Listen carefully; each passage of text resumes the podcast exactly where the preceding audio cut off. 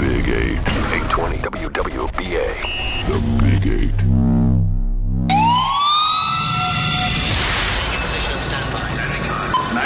Here we go.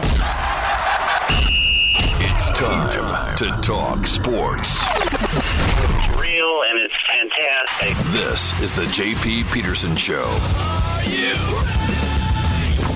I like your stories and your reporting. Great show. We need uh, people that give it to you straight. Sometimes you got to do what you got to do. That's kind of your calling card, Mr. Peterson. This is the JP Peterson Show, presented by FanStream Sports. Now, here's award winning sports journalist, JP. All righty. What an interesting day. What an interesting night. I did not sleep much. I don't know about you guys. Me neither, sir. No, you know I was up all night. I'm kind of getting 4 a.m. I'll, text. I'll be honest with you. I'm kind of hopped up on coffee all day long. I mean, uh, energy drink here. I mean, it's. Uh, I'm Yeah, a little, I'm a one of- jittery. I ain't gonna lie. Hunter one of those Biden's secret stash. Name is on that crack. Oh, I, I, you know, I want to want to go through this election night last night a little bit for you. We're going to talk sports, obviously, and we're going to talk about what this outcome of this election could mean for you, the sports fan. Uh, and I want your input, obviously, 727 518 0820. And, you know, we'll go any way you want to go today. We, if you want to talk about the election, we can do about that. We can talk about that. Antonio Brown spoke for the first time today. We're going to play that whole interview for you, which was, I think, startling. Didn't even recognize the guy physically or emotionally, which is a good thing. It's a good thing for the Buccaneers. So I think that's that's a very interesting development. We'll be getting into that. Uh, Mike Nabors is going to join us. Covers the Bucs and the Saints. Quite frankly, the biggest game of the year, obviously for uh, uh, for the Bucs. Great analogy between the Bucs Saints game and the election. It's going to pretty much tell the tale of the NFC season, in my opinion. So uh, the Gator defense, a lot of talk about that getting better this week. Uh, Mike Leach might not be around long at Mississippi State. Very interesting story going on there.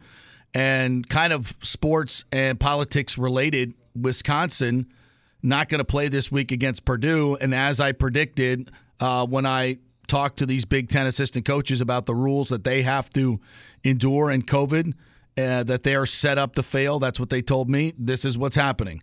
Wisconsin now is thinking about not uh, just ending their season. And I think we're going to see that, to be quite honest. I told you the Big Ten wasn't going to make it through. They're not.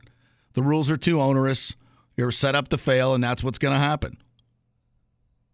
So, anyway, last night, we'll talk about all that, but um, you guys can drive the conversation 727 518 0820. But I kind of wanted to look at last night's primetime contest as, you know, a big football game, a big sporting contest, and the way we consumed it last night.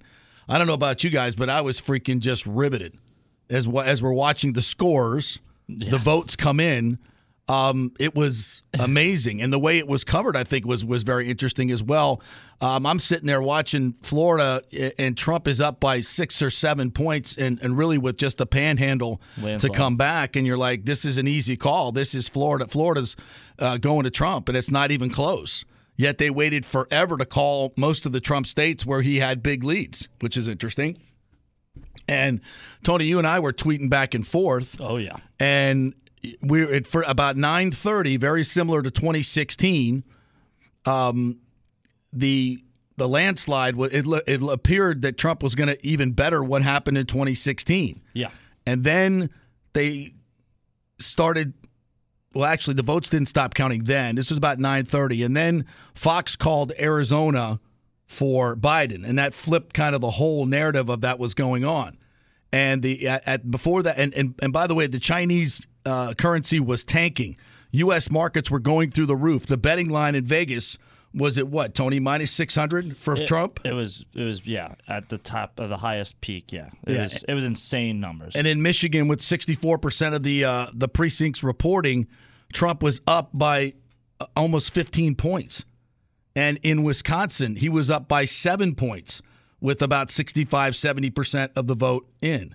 Pennsylvania up by almost 700,000 vote, votes, 15 points. I mean, it, the leads were just too big to overcome in quote mail in voting. And I'm like, and it's just like, wow, this is this is really going Trump's way. And then Biden came out and spoke and said he feels like he's going to be the winner. And then votes stopped being counted for some reason. Yeah, and then Never before in the history, by the way, has this happened. And, I, and I saw the lieutenant governor from uh, from from Pennsylvania basically say he was asked, you know, why we were watching the live feed of everybody counting votes in Pennsylvania, and then uh, uh, suddenly it just stopped. Why did that happen?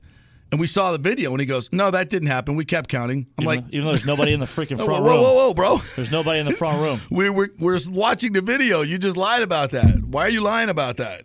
You did stop counting the votes, and you know, and, and from from my perspective, you're, you're looking at what the deficits are, and in you know, the, and where are these deficits being made up? Wayne County, Detroit, mm. Flint, Michigan. Go look at the demographics of those particular places. Uh, Philadelphia, notorious for ballot dumping and, and, and ballot fraud. I mean, all these places, and the other thing you have to look at it's it's Michigan, Wisconsin, and Pennsylvania that are really going to swing this election. All three of those states have very hostile Democratic governors towards uh, the president. You do you think that is a coincidence? No. Do you think it's a coincidence that most of the mail-in vote is going to Joe Biden? I asked this question. Why is that? What makes suddenly all the Democrats want to mail in their vote for the first time in history in these record numbers? And yes, of course, COVID is part of that, no doubt about it. But do Republicans want to get COVID? I don't. I don't know. Do they? Do they? Would they could mailed in their ballots as well? The people that showed up at the polls yesterday, almost two to one, were Trump voters. Almost two to one. that people that showed up. And by the way, it's a hell of a lot harder to defraud a vote when you show up in person as opposed to a mail-in vote. And now we have election laws that have been changed in Philadelphia where you don't even have to have a postmark or the signature doesn't even have to match for that mail-in vote to count. Well, where the hell did the vote come from? Where did it come from?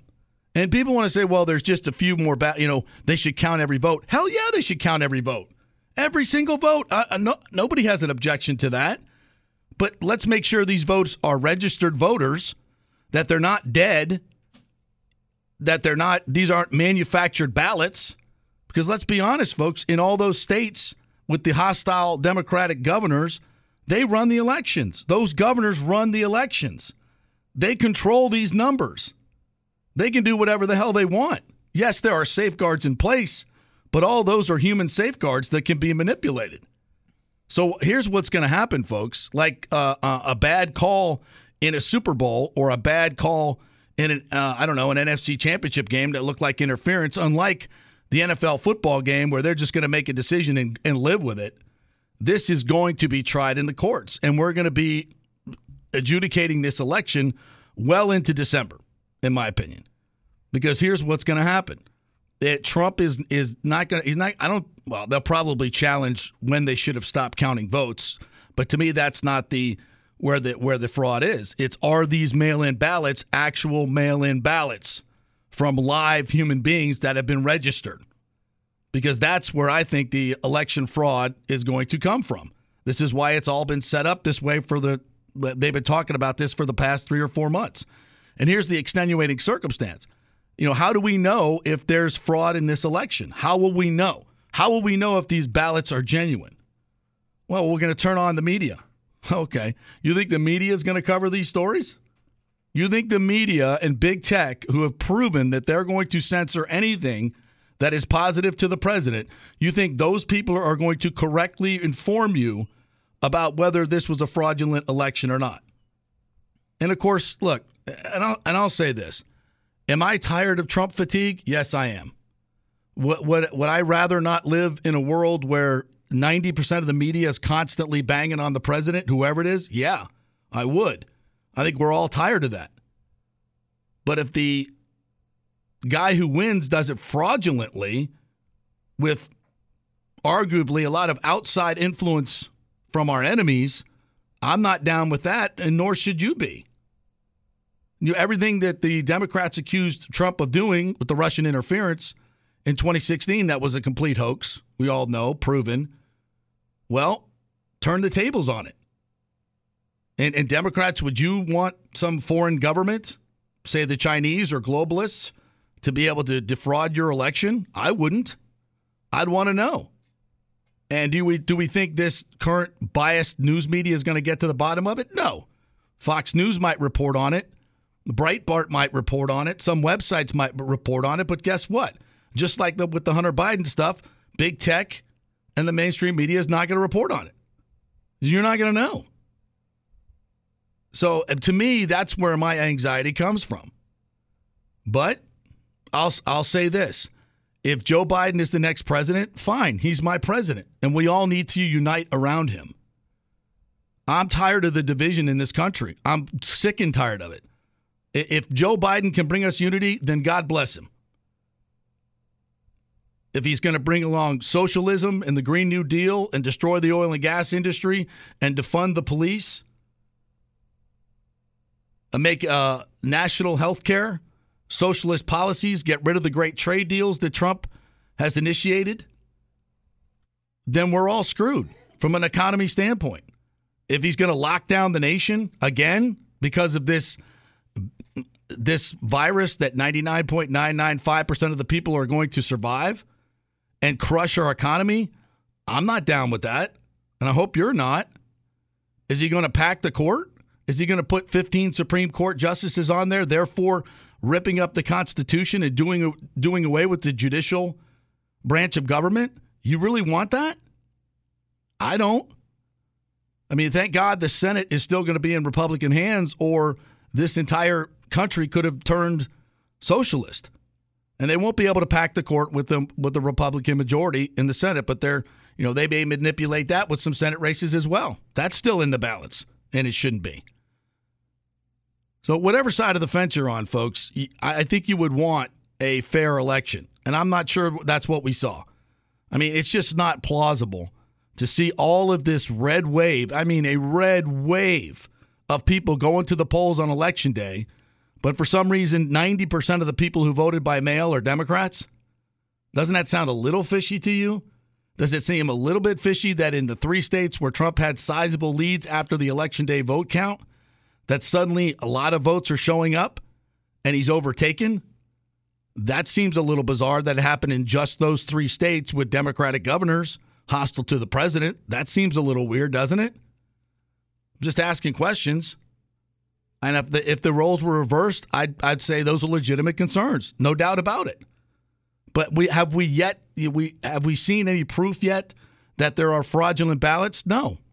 I mean, there may have been there, there have been some reports here and there, but that's not going to be discovered until the lawsuits are are filed, and, and there's already been hundred lawsuits filed, and the Republican lawyers go in and start going over every ballot, looking at every signature, matching it up with every registered voter, perhaps calling that particular voter to see if they're live, and validating these ballots. That could take a hell of a long time.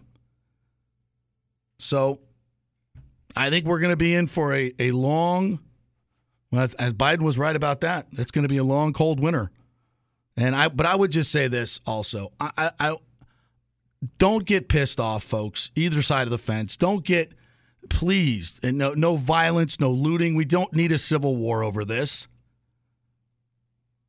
And and I'm I'm you know I, I'll say this too that you know what the president did last night when he came out in his rhetoric that wasn't right. That just inflamed the situation. I didn't like that one bit. As with a lot of things the president does, it makes me cringe. But I think his policies are by far way better for America than what Biden wants to bring. And I just, you know, from a, a policy standpoint, we can all agree to disagree. I, I'm, I'm not down with defunding the police. I'm not down with national health care. I'm not down with open borders.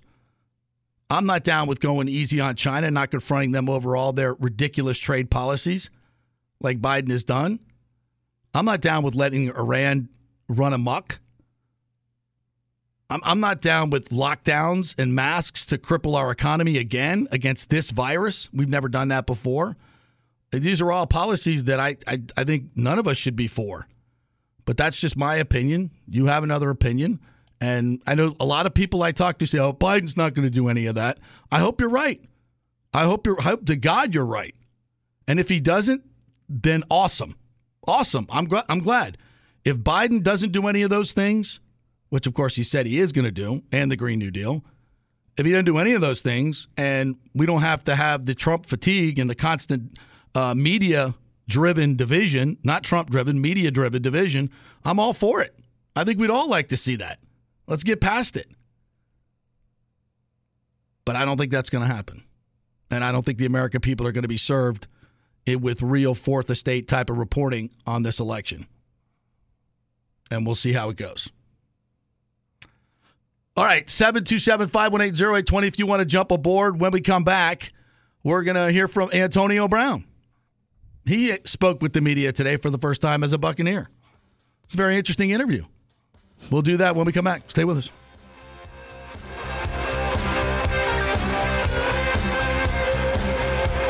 Make some noise! The Big Eight. 820 WWBA. So people tell me, what time is it? Time to get back to the show. This has only just begun. More with JP on FanStream Sports. All right, welcome back. 727 518 0820 is the number if you want to jump aboard here. Mike Nabors going to join us at 330. Uh, so we'll take calls, take uh, all opinions on election, sports, whatever you want to talk about. All good. All good. I got a lot of tweets I'm going to get to a little bit later on. But without further ado, we've been waiting to hear from the great Antonio Brown for weeks and weeks and weeks. And today, kind of surprisingly, the Bucs made him available via Zoom. So they must be very confident that he's uh, he's a changed man. I'll be uh, 100% honest. I have not listened to this interview yet. I've seen a couple of uh, interesting tweets about it. So let's dig in. Listen in.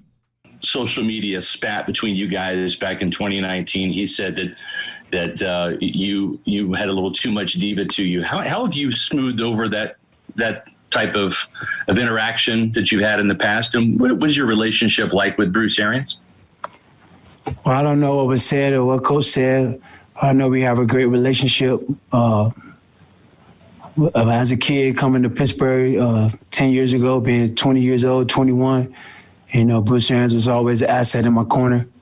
You know, a great coach that's always brought out the best of me. You know, he's always challenging and what he say and what he in regards, but it's only uh, to make uh, you a better person.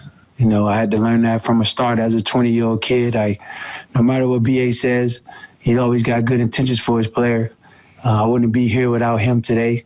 So I'm grateful for him for the opportunity to have me here. So uh, a lot of credit to BA.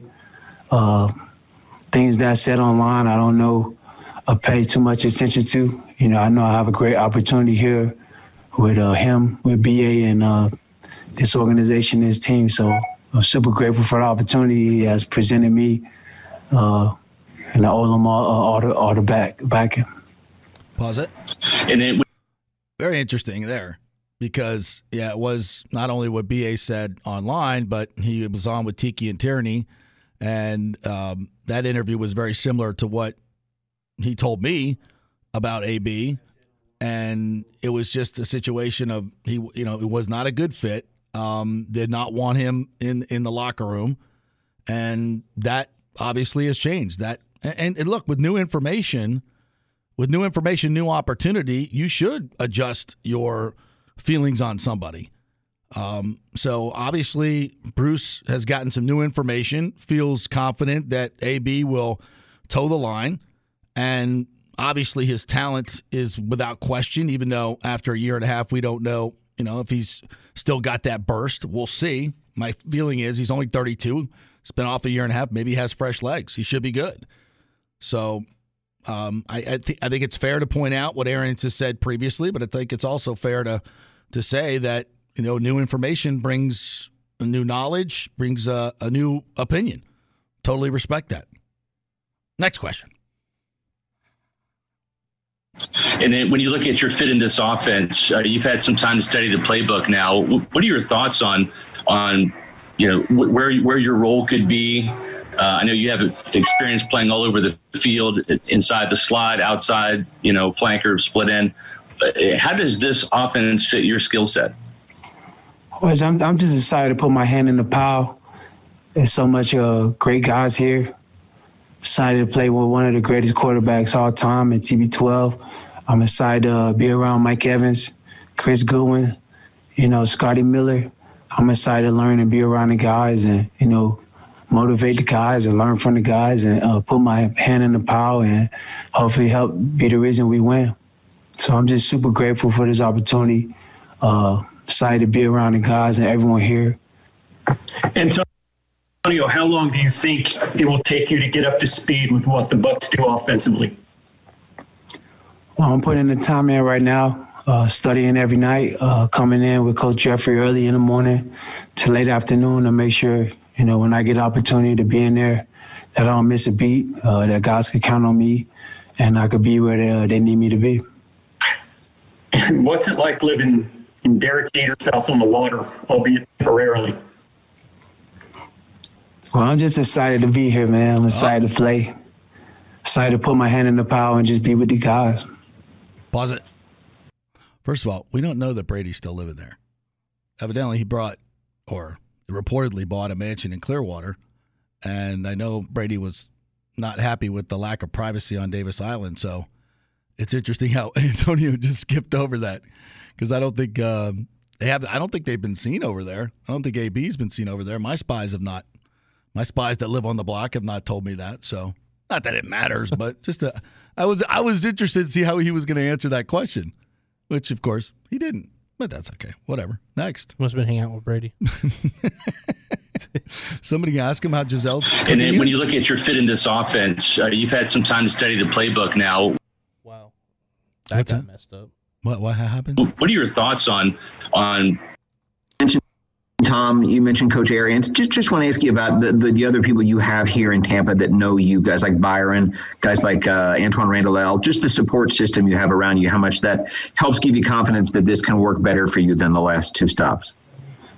Well, I got a great support system with these guys here. You know, they familiar with me. They know who I am. They know uh, what I bring to the table and how I am. So uh, we have great familiarity, and uh, I'm excited to be here and learn from these guys and, and put my will on display and show these guys what I'm willing to do. Next, we'll go to Kevin O'Donnell. Hey, Antonio. Uh, I read where uh, Tom hooked you up with Tony Robbins. Can you kind of talk about the relationship you have with Robbins and what has he done to kind of help you get ready for your return to the NFL? Well, uh, yeah, I definitely. Uh, Tom hooked me up with him uh, a couple months ago. Uh, he's been a great asset for me. Uh, we're working on myself with them. You know, locking some positive stuffs in my spirit, and uh, just being a better person. You know, uh, since a lot of time sitting with them, uh, developing uh, some positive things with them, uh, changing my outlook on a couple things, uh, battling and getting away from anger. You know, uh, just being able to stay positive and uh, see the positive of things, not letting my emotion or frustration ruin my outlook on, on what's in front of me. So uh, I really thank Tony Robbs and uh, TB12 for, you know, hooking me up with great people that could, you know, get align me with my purpose and uh, help me to see the light in regards of uh, my future. Do you feel you're a completely different person now that you're back in the NFL? Well, I just feel like I'm a better person. I want to say I'm a different person, but I'm a better person. Uh, learning a lot about myself, working on myself for a year and a half. So I think I'm a better person. We have time for a couple more. First, we'll go to Mark Cook. Hey Antonio, um, T- Tom Brady's he's offered his home to you twice now, and and I don't want to say taking you under his wing, but why does why does Tom Brady believe in you? Where, where does that relationship come from? And and have you ever asked him, you know, why is it that he believes in you, not just as a football player, but as a person? I think there's a lot of similarities in uh, our work ethic. You know, being guys who uh, supposedly supposed to be underachievers for guys who you know who never supposed to make it. You know, six round late boomers. You know, guys who develop chips. I just uh, want to be the best. Just yearn for being the best. Uh, always growing, getting better. Obviously, he's the greatest quarterback in the world. So I'm just grateful to be here, to, to be his teammate, uh, to be in the huddle with him, and um, to be a part of the process here with Tampa Bay. So super grateful. Uh, you know, TB12 is my boy, and uh, I'm grateful for that. Next, we'll go to Luke Easterling. Antonio, I'm curious as to whether there was, you know, strong interest from teams other than Tampa Bay to bring you in. If so, what were those teams and, and what gave you what gave Tampa Bay the edge in, in your decision making process when you came back? Well, anytime you get a chance to play with the greatest quarterback in the world, uh, to be around Bruce Arians, a, a great offensive guru, uh, uh, like you mentioned earlier, be around a lot of great guys who are already familiar familiar with me from uh, the Steelers ten years ago. Antoine Randall, well, Larry Foote, uh, Byron Leftwich, uh, Coach Goody. So a lot of familiar faces uh, that know me personally, more so what people write or what people say. So for me, it was a no-brainer, you know, coming here and uh, being around guys who uh, understand me and obviously to play with one of the greatest the greatest quarterback in the world. I, I'm going to tell you what. Um, that was as good a campaign speech as I've heard the entire season. I'm I'm I'm buying in hook, line, and sinker to this. you guys? Well, I mean, well, he sounded well, pretty well. damn sincere to me. Well, well, Sounds well, good. JP. You He came sounds a good. long way, man. Since the, I uh, have- that's a bad idea. I don't I- like this. I have an open mind. I like it. I have an open. Now, am I convinced that he won't relapse? No. Am I hopeful that he'll keep this attitude going? Absolutely. Do I have historical perspective to think that? No. I mean, as I recall, he said a lot of the similar things when he went to the Patriots, did he not? And when he went to the Raiders? Now, I honestly, you know, a lot has happened to him, and hopefully he has truly changed. I really, I mean, I'm not rooting against the guy. I'm rooting for him. I, I want to see him make explosive plays for this Buccaneers team. Of course I am. But I'm trying to be objective. And when you look at his history, it doesn't suggest that he's, you know, suddenly going to change his stripes. I hope he does. I hope this works out. And, you know, and, and again, in the time of COVID rules, he's going to be asked to do things way beyond what he's ever been asked to do, and he hasn't been able to do them. So, you know, just trying to be objective and look at the evidence. But people do change. You know, it's it you don't change until you hit rock bottom, and I think he pretty much hit rock bottom. So I, I hope it's I hope it's sincere. I hope it's I hope he's down with it. Be fantastic. All right, quick break. Uh, Mike Nabors will join us next. We're going to talk some Saints and Buccaneers, and get to the uh, the great matchups in this game that are probably going to decide the NFC South and maybe even the number one seed. Stay with us.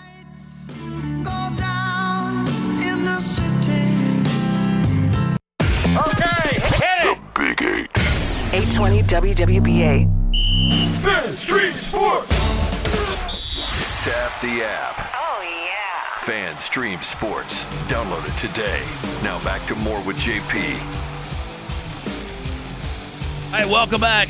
Let's talk some football. It's got a big, big game coming up this week: Saints and Bucs, which will uh, probably decide the NFC South. Mike Nabors covers the Bucs and the Saints. Uh, what's up, partner? How are you?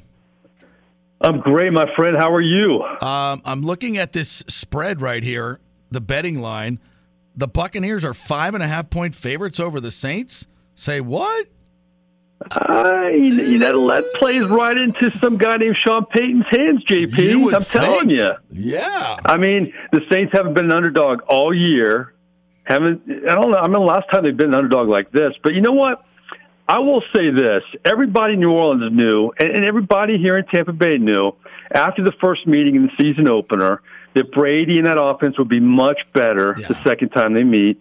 The problem is, I'm not sure how good the Saints defense is right now. Everybody talks about Sean Payton and Drew Brees.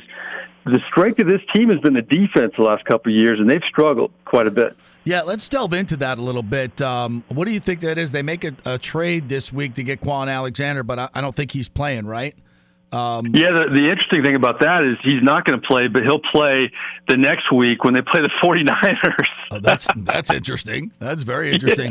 So, and I and I look at the Saints defense. Just looking at the numbers, they can still stop the run, but they're struggling a little bit against the pass. And I look at, you know, their secondary, and you know, the the, the talent is certainly there. What's going on? Well, Sean Payton said last week it's a six million dollar question because entering the season, I mean, for years it was an Achilles heel under Payton. They were they were great offensively, pretty good defensively. The secondaries were always bad, except the Super Bowl run years. But you know, Malcolm Jenkins comes back from Philadelphia, and they really were happy about that. And he said in the preseason, if you want to call it that, that he felt like this could be the best Saints secondary. No offense to anybody else I played with in the Sean Payton era, and we all agreed. I mean, they had Marshon Lattimore, they get Janoris Jenkins last season. We saw Jenkins with the pick six with Brady in the opening game, but it's been blown coverages. They've been, you know, colliding with each other. It's just weird. I mean, LSU's had a terrible year in Louisiana, and the debate is whose secondary is worse, LSU's or the New Orleans Saints. It's just been weird.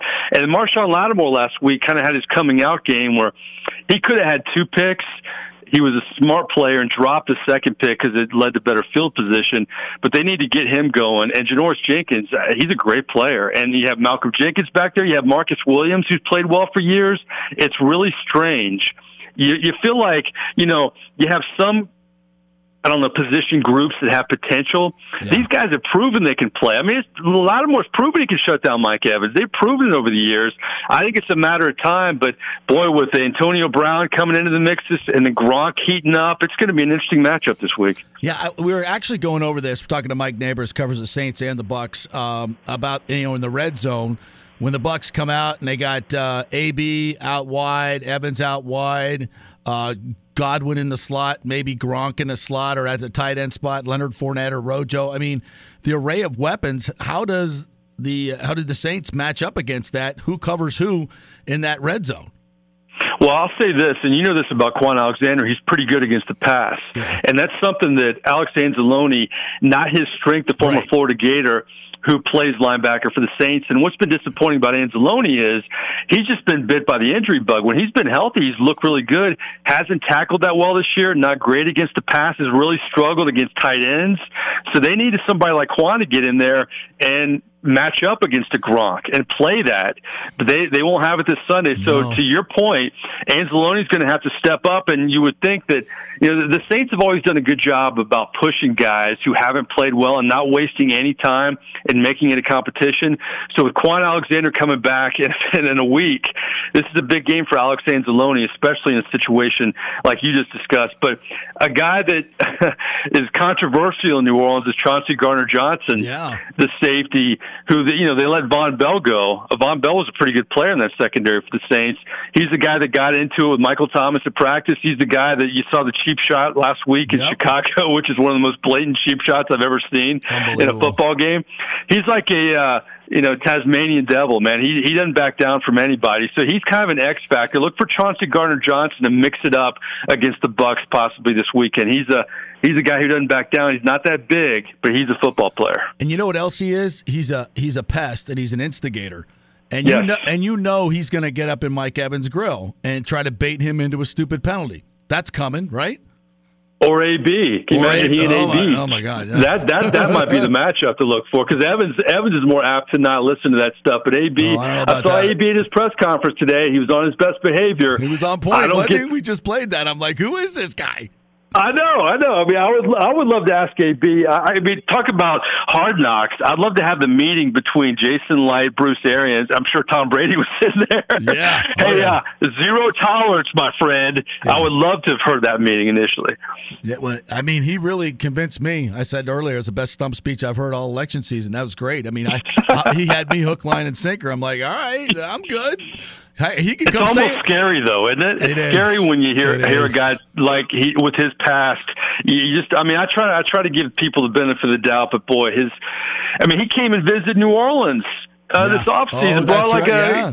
Yeah. Brought a camera crew and did everything that you shouldn't do. So I don't know if somebody could change that quickly. We'll see. Yeah, I'm. I'm. I think the jury's still out on that. Uh, speaking of Michael Thomas, what the hell has been going on with him this year, bro? I mean, it's it's weird. What the fight in practice? He hasn't played. Is it just injury related? What's going on with him? Is, is he going to play this week? Well, he'll play this week, and that's what will make this. I mean, NBC's loving this. Oh, Antonio Brown coming back, Michael Thomas coming back. And here's the thing I'll get to Thomas in a second, but I thought the big thing for the Saints, JP, in the offseason was getting Emmanuel Sanders. Yeah. Because Thomas has never had that kind of wingman to help him, and he still put up record numbers. So it was weird. Thomas goes out in the season opener against the Bucs, And then Emmanuel Sanders wasn't that comfortable in that game. He's getting more comfortable, and then he gets COVID. So both of them get out. And that's what's been amazing about the Saints is they put you know four games together, four victories together without either guy really uh, together at all, and then Sanders getting more comfortable with the offense. So to Michael Thomas, I've heard all kinds of things. My sources, some have told me and obviously the Saints haven't confirmed this that uh, he wasn't happy with the, the way the team handled everything when he got into the fight. You know, they could have just brushed it under the rug and said he's hurt, but no, they suspended him and they said he's got to get better. And I give Sean Payton a lot of credit for that. This guy is not bigger than the team. And apparently Thomas didn't like that. Um, you could debate the hamstring injury. I don't know. Uh, I mean, it's like you know, you cover these teams. You don't know how legit these injuries are a lot of the time. No, no. I don't know if the suspension lingered or if there's there's still animosity. But everything you hear, he not only got into it at practice with Chauncey Gardner Johnson, was very rude to the coaches and rude to Sean Payton, and that's why Payton did it. So he's always wow. been a big Mike Thomas guy. I mean, they picked him in the second round. This offense is made for him. Drew Brees loves him, not only the way he plays, but the way he practices every day. Yeah. So it'll be interesting to see.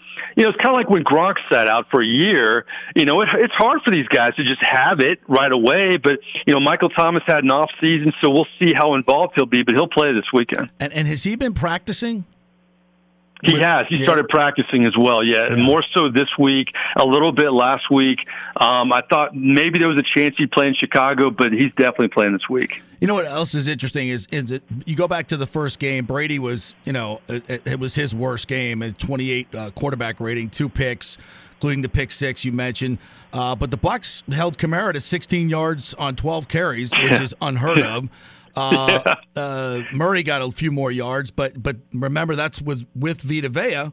So keep that in mind. It just seems right. like eh, you know in that game the Bucs had a, a, couple of special teams gaffes, the turnovers. It was one of their worst games, and I don't think the Saints were at their best either. But I, I just think this is a totally different game because everybody's healthy, and uh, you know Brady knows what's going on, on this, offense. on this offense. Well, Alvin Kamara when he got his contract, everybody thought, I don't know about this. You know, he's coming off that injury plagued season. We thought, you know, certainly he doesn't deserve a Christian McCaffrey contract. But right now he does. Yeah, I mean, he's yeah. playing out of his mind. He's every bit as Christian, as good as Christian McCaffrey, maybe better. And I thought I would never say that a couple months ago. Maybe he was in the Joe Mixon range, is where he got his deal. But I always applaud a player who plays that well after getting paid. Mm-hmm. Shows how much pride he has as a player in his game and how great he wants to be. And you could say the same about Michael Thomas last year. He got his yeah, deal, yep. and he set the single season record for receptions, beating Marvin Harrison's record. But to your point, you knew both these teams were much better after that first game. And this is COVID and it's crazy and the, there's no preseason. Right. You can almost take away the early part of the season, especially for both teams. But all the talk about Drew Brees not being the same, it's funny to me because Drew Brees hadn't been the same for a while, last couple of years. I mean, if you watched the playoff game last year, Taysom Hill's throwing the ball downfield. So the thing about Drew Brees, though, his arm strength to me in the red zone He's very accurate. He still has zip on the ball. He's fine, but he's been that kind of guy for three years. JP, I, I, I get a kick out of the national I narrative sometimes. Yeah. One person says something, and it just it spreads Takes like off. wildfire yeah. when it's not true. Yeah. Yeah, I, I, told people we've been talking about this with Drew Brees for three years, and he manages to play around it.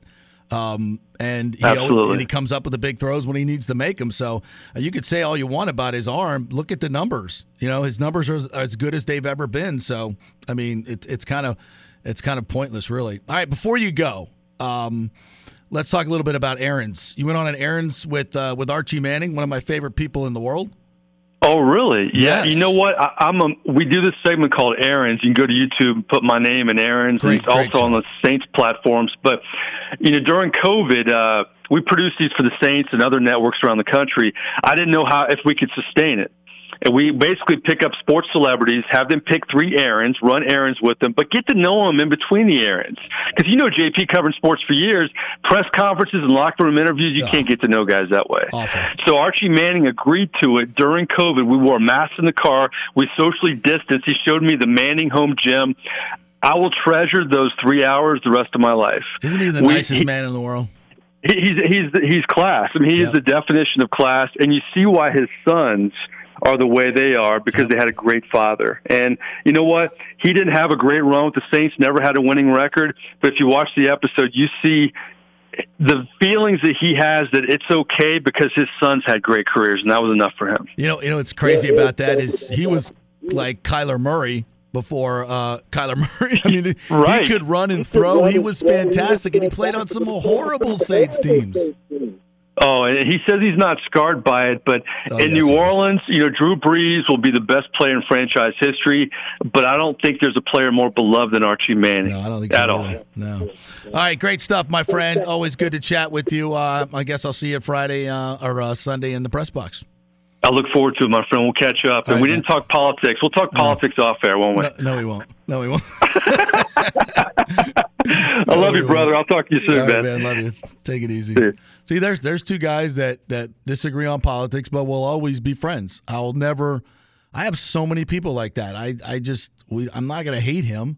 He's not gonna hate me. We we can't have these discussions like we used to have. And because I, I say this all the time, we all want the same things. We all want the same things.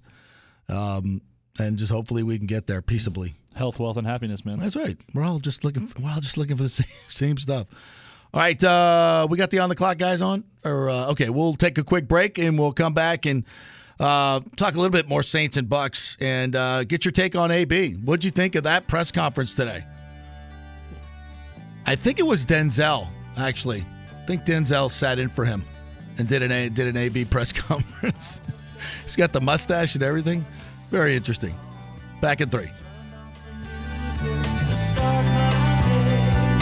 Make some noise! The Big Eight. 820 WWBA. It's time to get your. Nothing but pure sports here. Now, back to the show with JP on Fan Stream Sports.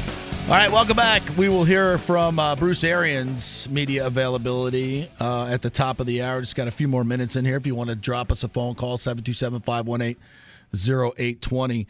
You know, somebody asked me, you know, JP, what do you what do you think is the effect on sports vis-a-vis a Trump win or a Biden win? And I do think it's dramatic. I think it's dramatic. I think if, if a Trump wins, I think you see close to a full house at the Super Bowl.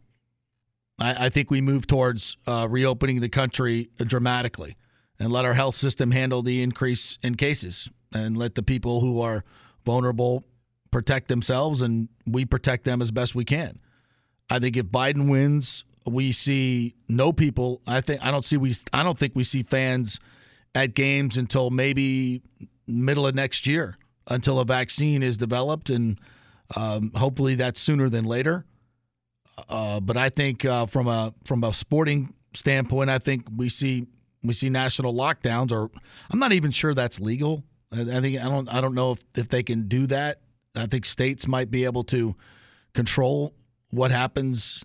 You know, I, I but I'm not sure about that. I'm not sure if there could even be a national lockdown. Um, I'm sure there's something that they could do within that realm, but I, from a sporting standpoint, that's that's what I see. Um, I don't think I don't think it's good for for sports fans, but that's that's just my opinion. And and by the way, we're just we're talking about the numbers here. The latest reports: Wisconsin and Michigan. Uh, at this point, Biden is leading those as they continue to count. Um, I think those will be both of those elections will be contested.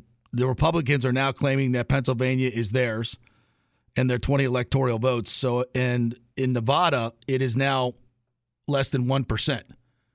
And that is a place where the Republicans have already filed lawsuits as far as the validity of the mail in ballots, and they'll check them. Yeah, they'll check them all. literally less than 8,000 votes. They'll check them all. I know this that a lot of um, law firms have already been retained in all these different places, and the lawyers are going to go in and they're going to check every every mail-in ballot. They check them all. They'll recount them and they'll check them all. So there is a pathway for Biden to win Wisconsin and Michigan and still lose. If if Pennsylvania and Nevada go Trump, he wins 274 to 264. So it's It's Get ready, boys. It's getting close in Michigan, Get boys. ready. It's we getting are, close. We are rounding third, or, or no, we're probably like about to touch third right now. And what, what are the numbers in Michigan? Uh, right now, it's in favor of Biden with two point six million seven two, and then Trump's at two six one one. For, since we're on radio, you guys can't see Johnny actually pressing the board and, and the numbers pulling up from the counties and what what. So Yeah. we're, we're a news station right now. I, I tell you, it's just I, you, the country is so it's divided, but sometimes I wonder how divided because we don't know. The, the polls were ridiculously wrong. Um, you know, I, honestly, for the president to do as well as he did is is almost shocking to me, given the amount of negative coverage for so long Mhm. on him. You know, unprecedented on a on a sitting president. Let's see the polls. What they said Biden was up 17 points in Michigan, and somehow Yeah. it's close like this. Yeah. I mean, and, and, and we start talking about, and those are, you want to talk about suppressing voting. If you think in your state that you have no chance, if your candidate has no chance to win, you're not going to go to the polls. You're just not. Um, so that those erroneous reports in the polling, the Washington Post had a poll that had Biden up by 17 points in uh in uh, was it Michigan? Yeah, one of the states where where he where he lost, where he lost. I mean, it's crazy to, to even think about it. But again, I, I just hope there's there's peace and unity in this, this country. If Trump wins, I I don't think that it's even pos- that's even possible, which is sad to say, which is really sad to say. So I'd like to you know see everybody unite around some somebody. That would that would be good. And from you know again from a sports standpoint, I think it's going to be. I don't think it's going to be good if if Biden wins. I just don't think his policies or what he's trying to do with COVID are going to um, help these teams move forward or fans get in the stadium, which I think is is sad because I don't think it's going to make a difference one way or another on the spread of the virus. But that's that's just me. Well, we're gonna know soon because Michigan's pretty much done. They're at ninety nine percent. So they're going to call it, and they're at ninety nine percent. And what what is the lead right now? Um, it is fifth or 60 60,000 votes roughly. Sixty thousand votes. Roughly. Yeah. Difference. Yeah, it's going to be a long time because all those all these mail-in ballots ballots are going to be scrutinized tremendously. Michigan. We'll- you know, let's just let's just hope that we get get get to the truth. That's all I want. If Joe Biden wins this fair and square, and these aren't ballot dumps, we'll see. And by the way, I mean, what what proof do we have of that right now? Well, we're not going to be able to get proof until we get in there and see the ballots. There would be no proof of it right now because you haven't been able to inspect the ballots, the mail-in ballots. So people are saying, "Well, there's no proof. Why would you even be saying that?" Well, the circumstantial evidence is overwhelming that there's fraud, but you you, you don't. That's that's not how you adjudicate the case. You got to go in there and look at the ballots. So let's like let's count every vote. I'm for that. Everybody's for that, right? So let's get in there, look at these mail-in votes. Let's match them up with their signatures, and see if they're real. My my overall hunch is they're not. A lot of them are invalid, and we'll and that's going to be where the courts come in, and it's going to go all the way to the Supreme Court. Have fun, everybody. It's going to be quite a ride. All right, when we come back, Bruce Arians talks about the Saints at AB. Stay with us. Thank God you're back. Now, back to the show. More sports with JP. All right, welcome back. Hey, kids, uh, we're going to be down at the Oak and Stone on Clark Road in Bradenton tomorrow for a live remote. Uh, we're going to visit a lot of the different oak and stones in the area. If you haven't been to one, you got to go. If, especially if you're a craft beer aficionado like moi. Uh, they've got the wall of beer. Get a little wristband, and you get you know an amount uh, you want to pour, and uh, you can go by and just sample every one of them. It's a beautiful thing. Make sure you uh, have a designated driver or Uber because you want to test them all. It's a beautiful thing, and the food is tremendous there. Can't wait to have some more of the artisan pizzas that they have there. The lollipop meatballs, beautiful, beautiful food, and and great beer selection. So join us at the Oak and Stone Clark Road location tomorrow. We'll be there. Please come down and say hello and talk some sports. Hell yeah. Speaking of sports, Yeah. Matthew Stafford just went on to the reserve slash COVID 19 list. Oh, really?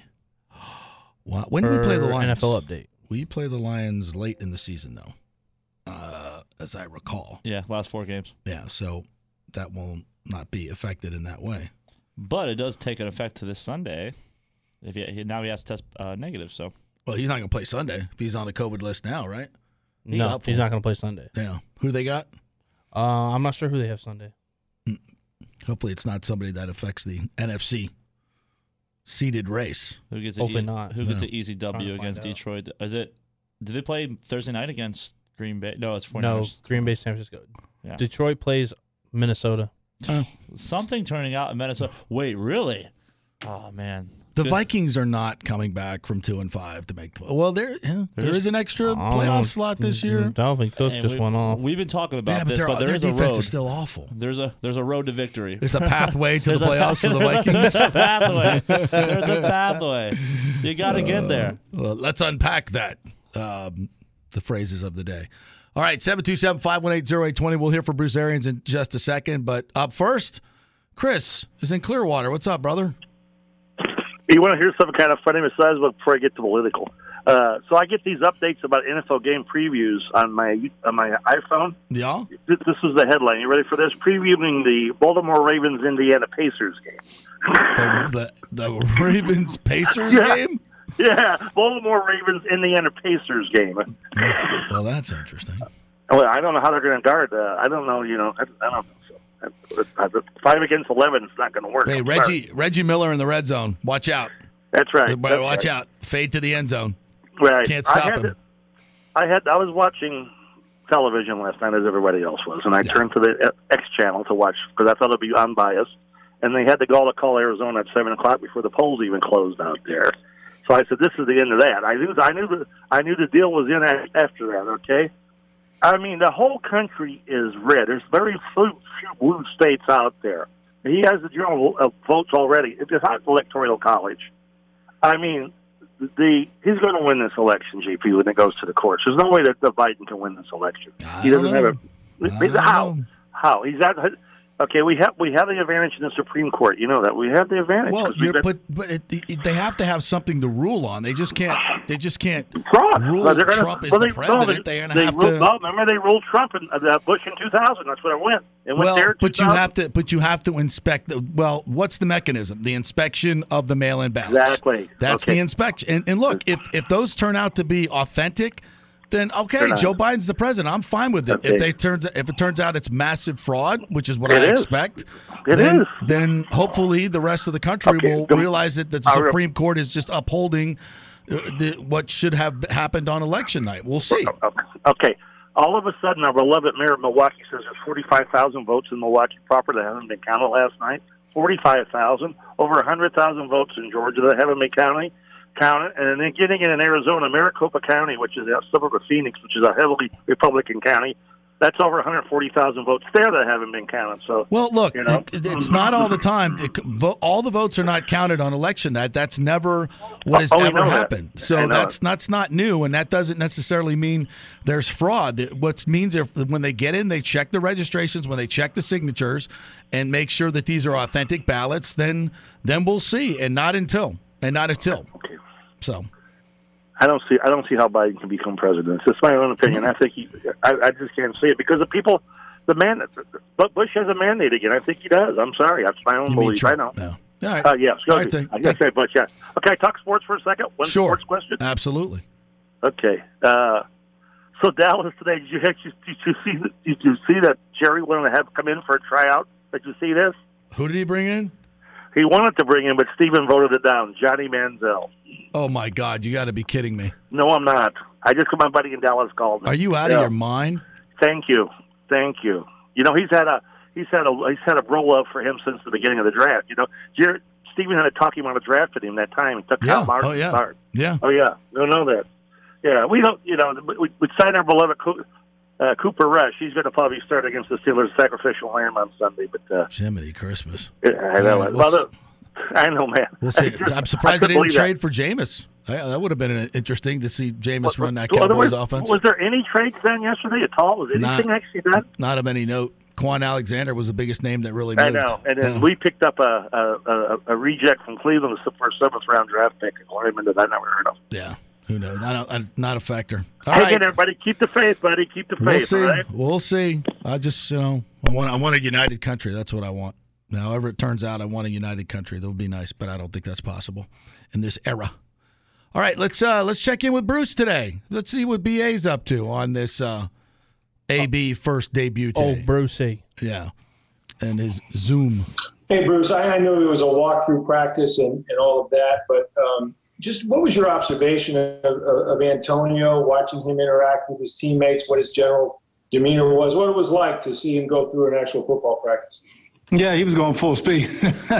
Everybody else was walking, but he was going full speed, and that's that's him anyway. But uh, it was good. Guys were helping him. Uh, he's uh, he's got a really good handle on what we're trying to get done formationally and everything. So, um, yeah, it was a great it was great interaction with all the guys, and uh, it was a good it was a good start to the week.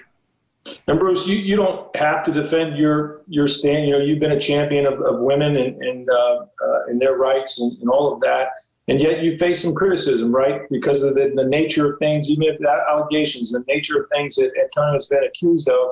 So how do you respond? How, how do you kind of rationalize those two, those people that say, well, you know, he's, he's just about winning football games? I think when you when you judge people, uh, you know, is it allegation versus there's no convictions of anything, you know? Uh, it, but um, I think for people that want to doubt the decision, I, I defend my record on uh, on all those type of things. So uh, I don't I don't have a problem with it. It is not all just about winning. Pause. Convicted? Oh, never convicted. it's not a laughing matter, but Bruce has a great point. He and I I've defended this defended him with this point. He has a long record of championing women and minorities and his hires, you know, the things that he does, not the things that people say about him or imply. I always try to judge people on on what they do because what they say is often mis- misconstrued in the media, as we all know. So I'm going to judge people mostly on what they do more than what people say they they are doing. And uh, I think Bruce is, has a very very good standing on that. Although let's just be honest, in this media climate, saying he's never been convicted will not go over well with certain women's rights groups. It's not. Just that they're gonna they're gonna crush him for that. But so be it. Look at his record; it's much better. Next question. Mm-hmm. Next question will come from Jenna Laine.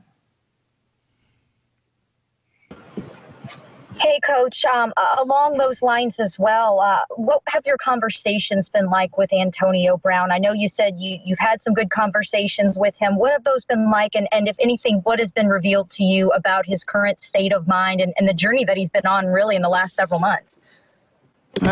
Everything's been very, very positive. I think he's in a good spot right now. And uh, for us, um, just getting him taught and, and, getting him going. But uh, you know, our conversations are were very, very positive.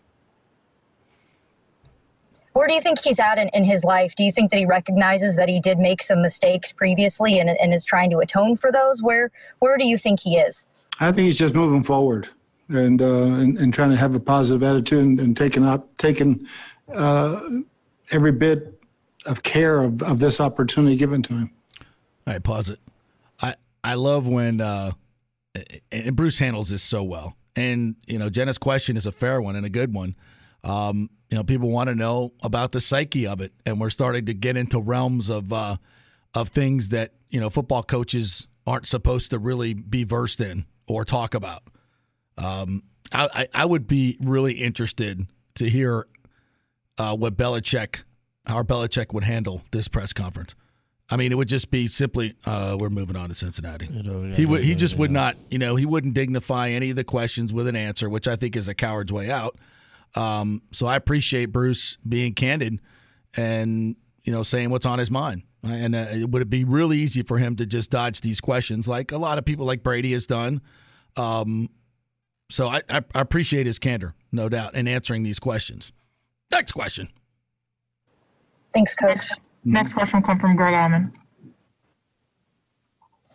Hey, Bruce, I'd want to check with you on uh, Chris Godwin and just how he's doing coming back from that finger. Um, I understand he was out there. I know you had said it, it, would be very optimistic for him to go this week. How do you feel about things right now? Um, it, it's still, we won't know till Friday uh, to see if he can actually catch a ball. But uh, he went through everything today. He was basically a full participant in the walkthrough, but uh, we're not going to take any risks uh, with that thing until Friday to see if he can catch. Thanks, Bruce.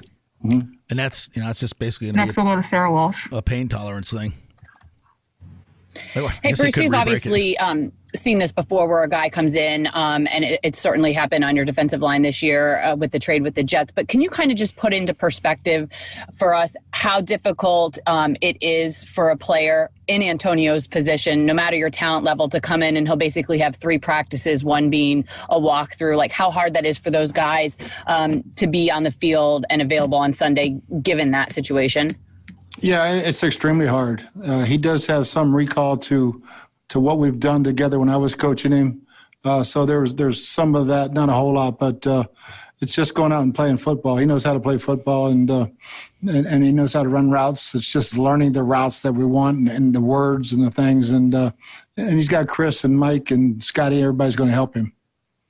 And you can Next bet we'll go to Jonathan Jones. Brady and he are going to have hours after practice today throwing to each other. Hey, Bruce. Uh, quick question here. Third downs, uh, third down conversions are up pretty much across the league. As great as your defense has been so far, your defense is up, I think, four percentage points over last year on allowing third down conversions, which is in line with the league. I'm curious what you're seeing with your guys or opponents or just league wide on why these numbers are up across the board. Yeah, I think one thing is fewer penalties. I don't think you're seeing as many really super longs. Um, That's good you point. know, but uh, I think teams are playing the game in third and six or less, which is going to um, promote to better conversion rates. And uh, but uh, yeah, it's. Uh, I don't think there's any rule changes or anything that have really sparked it analytically, but uh, just probably better play offensively. All right, we'll uh, check in with the rest of the Bruce Arians press conference a little bit later on. Uh, I would add to that, there's better quarterback play uh, across the board. I mean, if you look at the the state of quarterbacks right now in this league, I mean, you go almost 16, 17 deep, and you got you're talking about great quarterbacks in general. Russell Wilson, Mahomes, Rodgers, uh, Derek Carr's fourth in quarterback rating, Ryan Tannehill, Deshaun Watson, Drew Brees, Justin Herbert. Tom Brady's at number 10. Ju- Justin Herbert's at number 8. I'm sorry, Brady's at 9. Josh Allen, Roethlisberger, Dak at 12, Teddy Bridgewater, Matt Ryan, Philip Rivers. I mean, listen to these names. Jared Goff. Lamar Jackson is the 20th rated quarterback in terms of QBR at 94.3. Kyler Murray. You go down to Joe Burrow at 24. Um, I mean, there's there is incredible. Carson Wentz is at 30. Drew Lock and Sam Darnold are good passers of the football. They're on bad teams, they have bad offenses, but that's 31 and 32. The quarterback talent in this league has never been better. And I think that's another reason third downs are up. All right, all right quick break. Uh, three minute break. James Pytralka in the booth. Fox Sports is going to join us next. So we'll chat with him about um, the game he'll be doing this week. And, uh, of course, Bucs Saints, the game of the week. Sunday night football. Bucs fans, get there early. Be in good voice. Lubed up. Back in three. This ain't no temporary, typical tearful goodbye. Uh-uh-uh. All right, that's enough. Let's get back to the show. Now, more sports with JP. All righty, let's talk some more football here. By the way, we will be at Oak and Stone tomorrow on Clark Road in Bradenton uh, from 3 to 6. Intern Tony and I will be down there. Getting Producer paid. Tony. Get paid. Getting paid. so we'll be uh, chilling down uh, there in Bradenton. I haven't been down there in a while. Looking forward to it. So come on down and, and say hello at the Oak and Stone. And if you wear your gear, you get free beer. We're going to do that promotion all weekend long. So if you're coming to watch college football or pro football on Sunday, they got the NFL uh, ticket package. Wear your gear, get that first beer free. Like a first, you get a craft beer for free. That's like a six, seven dollar value right there. We're just giving it to you. What gear? It's a beautiful thing. What gear are you wearing Tomorrow? Yeah. I'm gonna go with my Brady goat jersey tomorrow. Ooh, I think that's a strong play. Strong play. All right, let's welcome in our good friend uh, James Pytralka from Fox Sports in the booth. What's up, partner? How are you? I'm doing well, JP. How about you? I'm good. I'm good. Big game this week between the uh, Saints and the Bucs. Uh, game of the week, Sunday Night Football. I think this one uh, is going to decide the NFC South, uh, or at least whoever wins it's certainly going to have the inside track. I mean, the Saints win it, they sweep the Bucs. It's going to be hard to come back from that in terms of tiebreaker. But uh, what do you think about this matchup? I yeah, like you say, it's. I mean, it's. it's I think it's really huge for the Saints if they can win then that gives them, you know, two game lead in the, you know, uh, having the, the tiebreaker against the Bucs. So I think that's it's really big for them. Um, I think the, you know, I give the Bucs the advantage. Uh, you know, playing at home. Plus, you know, this is a different. I think a different, a much better Bucs team than Week One.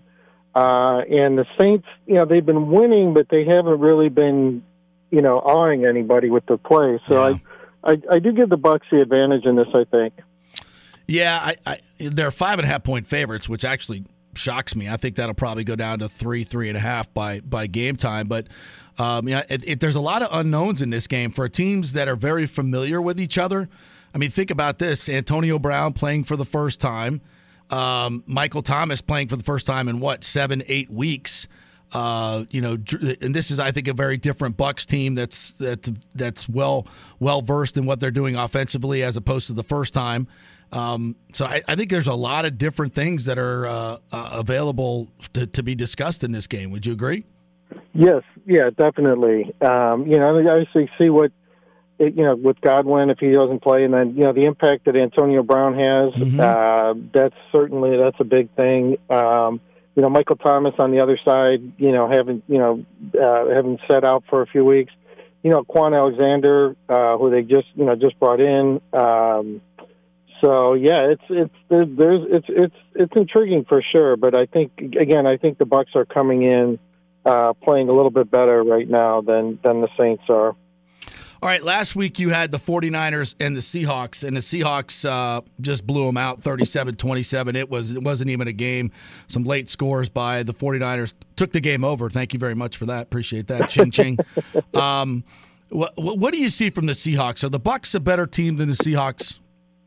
I I think the I would say the Bucs probably are um, in that you know the, I think the Bucs defense is better than than the Seahawks.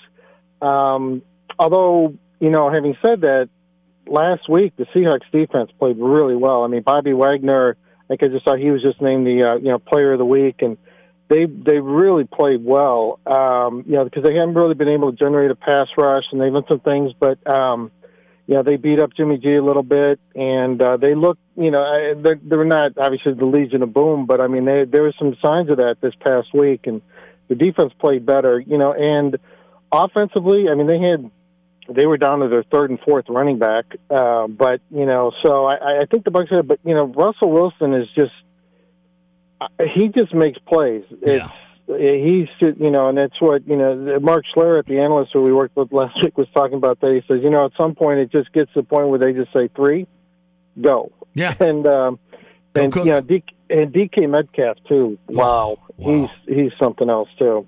Hey, but hey, I do. But overall, I think I, I I did I think the Bucs have a better balance. Uh, probably a little bit better. Yeah, better running backs, better running game, uh, better offensive line, better overall Right. defense. I mean, it's when you look at the Seahawks, it's Russ, it's Metcalf, it's Tyler Lockett, it's their passing game, and you know, just Right. generally, one-dimensional teams don't don't win Super Bowls. You got you Right. got to have a lot more. So. I don't know. I think I think I'd give the nod to the Bucks. So Yeah, now you met you. you met with the 49ers brass, Shanahan, uh, John Lynch, our old friend. Do you get a sense that they're moving off Garoppolo? This past week, no. Um, you know, because he was playing, and I, I- don't think they are. Um, I, you know, they, they didn't really give any, in, in, excuse me, give any indication of that. Right. Um, having said that, I, I, I do think they, they will if they can. Um, yeah. You know, the, the, there's two two parts of it. You know, one obviously, you know, his cap situation, but you know, the other part of it is, you know, who do you replace him with? Matt Ryan. Um, you know, he, you don't have, you know, the guys that they have now, Nick Mullens and C.J. Beathard aren't the answer. Who's out there that's better? You know, obviously they've proven they can, you know, if he's healthy, they can, they got to a Super Bowl with him Yeah, and yeah. could, you know, could have won a Super Bowl with him. So it, it, it's a tough, it's a tough situation for them. It really is. Um, and this year, yeah, the whole team is so banged up, but, um, but with him, yeah, and he's, you know, Schlereth made a great point, um, where he was talking about the, you know, the elite quarterbacks like the the Brady's and the Brees and you know even you know Russell and all, you know Manning going back. You know they they can anticipate things and make plays. He's you know Garoppolo, Garoppolo is more. He used a term and I've heard this term used before. He's like a sight thrower. Mm-hmm. And this was, I mean, Brian Billick. I when I done games with him, and he called it that from, from Bill Wallace would say he throws what he sees. In other words, you know, they wait till they see the guy open Oh, and then no pull the trigger anticipation. Yeah. where the you know and, and- you can and, and it's not totally bad because I mean you can win with those guys because they're talented. you know in Garoppolo's case he's talented enough but that that's not that's the difference between being the elite guys where they can anticipate and you know make the plays Yeah, that's the whole different level of quarterbacking right there. And uh, um, you got to have a hell of a defense and hell of a surrounding team to win with guys like that, which the 49ers had last year, but now Right. completely depleted. Um, interesting. All right, so uh, what what game you got this week? uh, we have the Seahawks again uh, in Buffalo so um, that'll be a that'll be a fun one Yeah, I'm looking at um, you know because I'm I'm thinking about the number one seed. So the Seahawks are what? Five, they're five and two, or six and two. Six.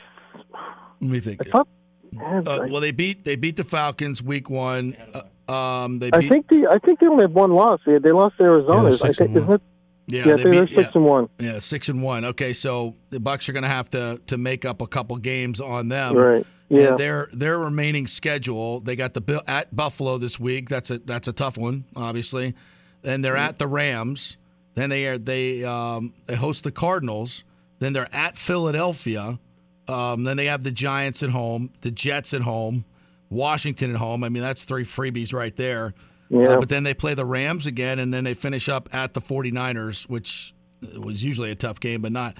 So that's a, I mean, that's a fairly comparable schedule to what the Bucs are going to Mhm. play in the next few weeks. So, yeah uh, man, I, think it's going to be, I think it's going to be, what, 12 and four. I'm 12 and four might not even get you the number one seed.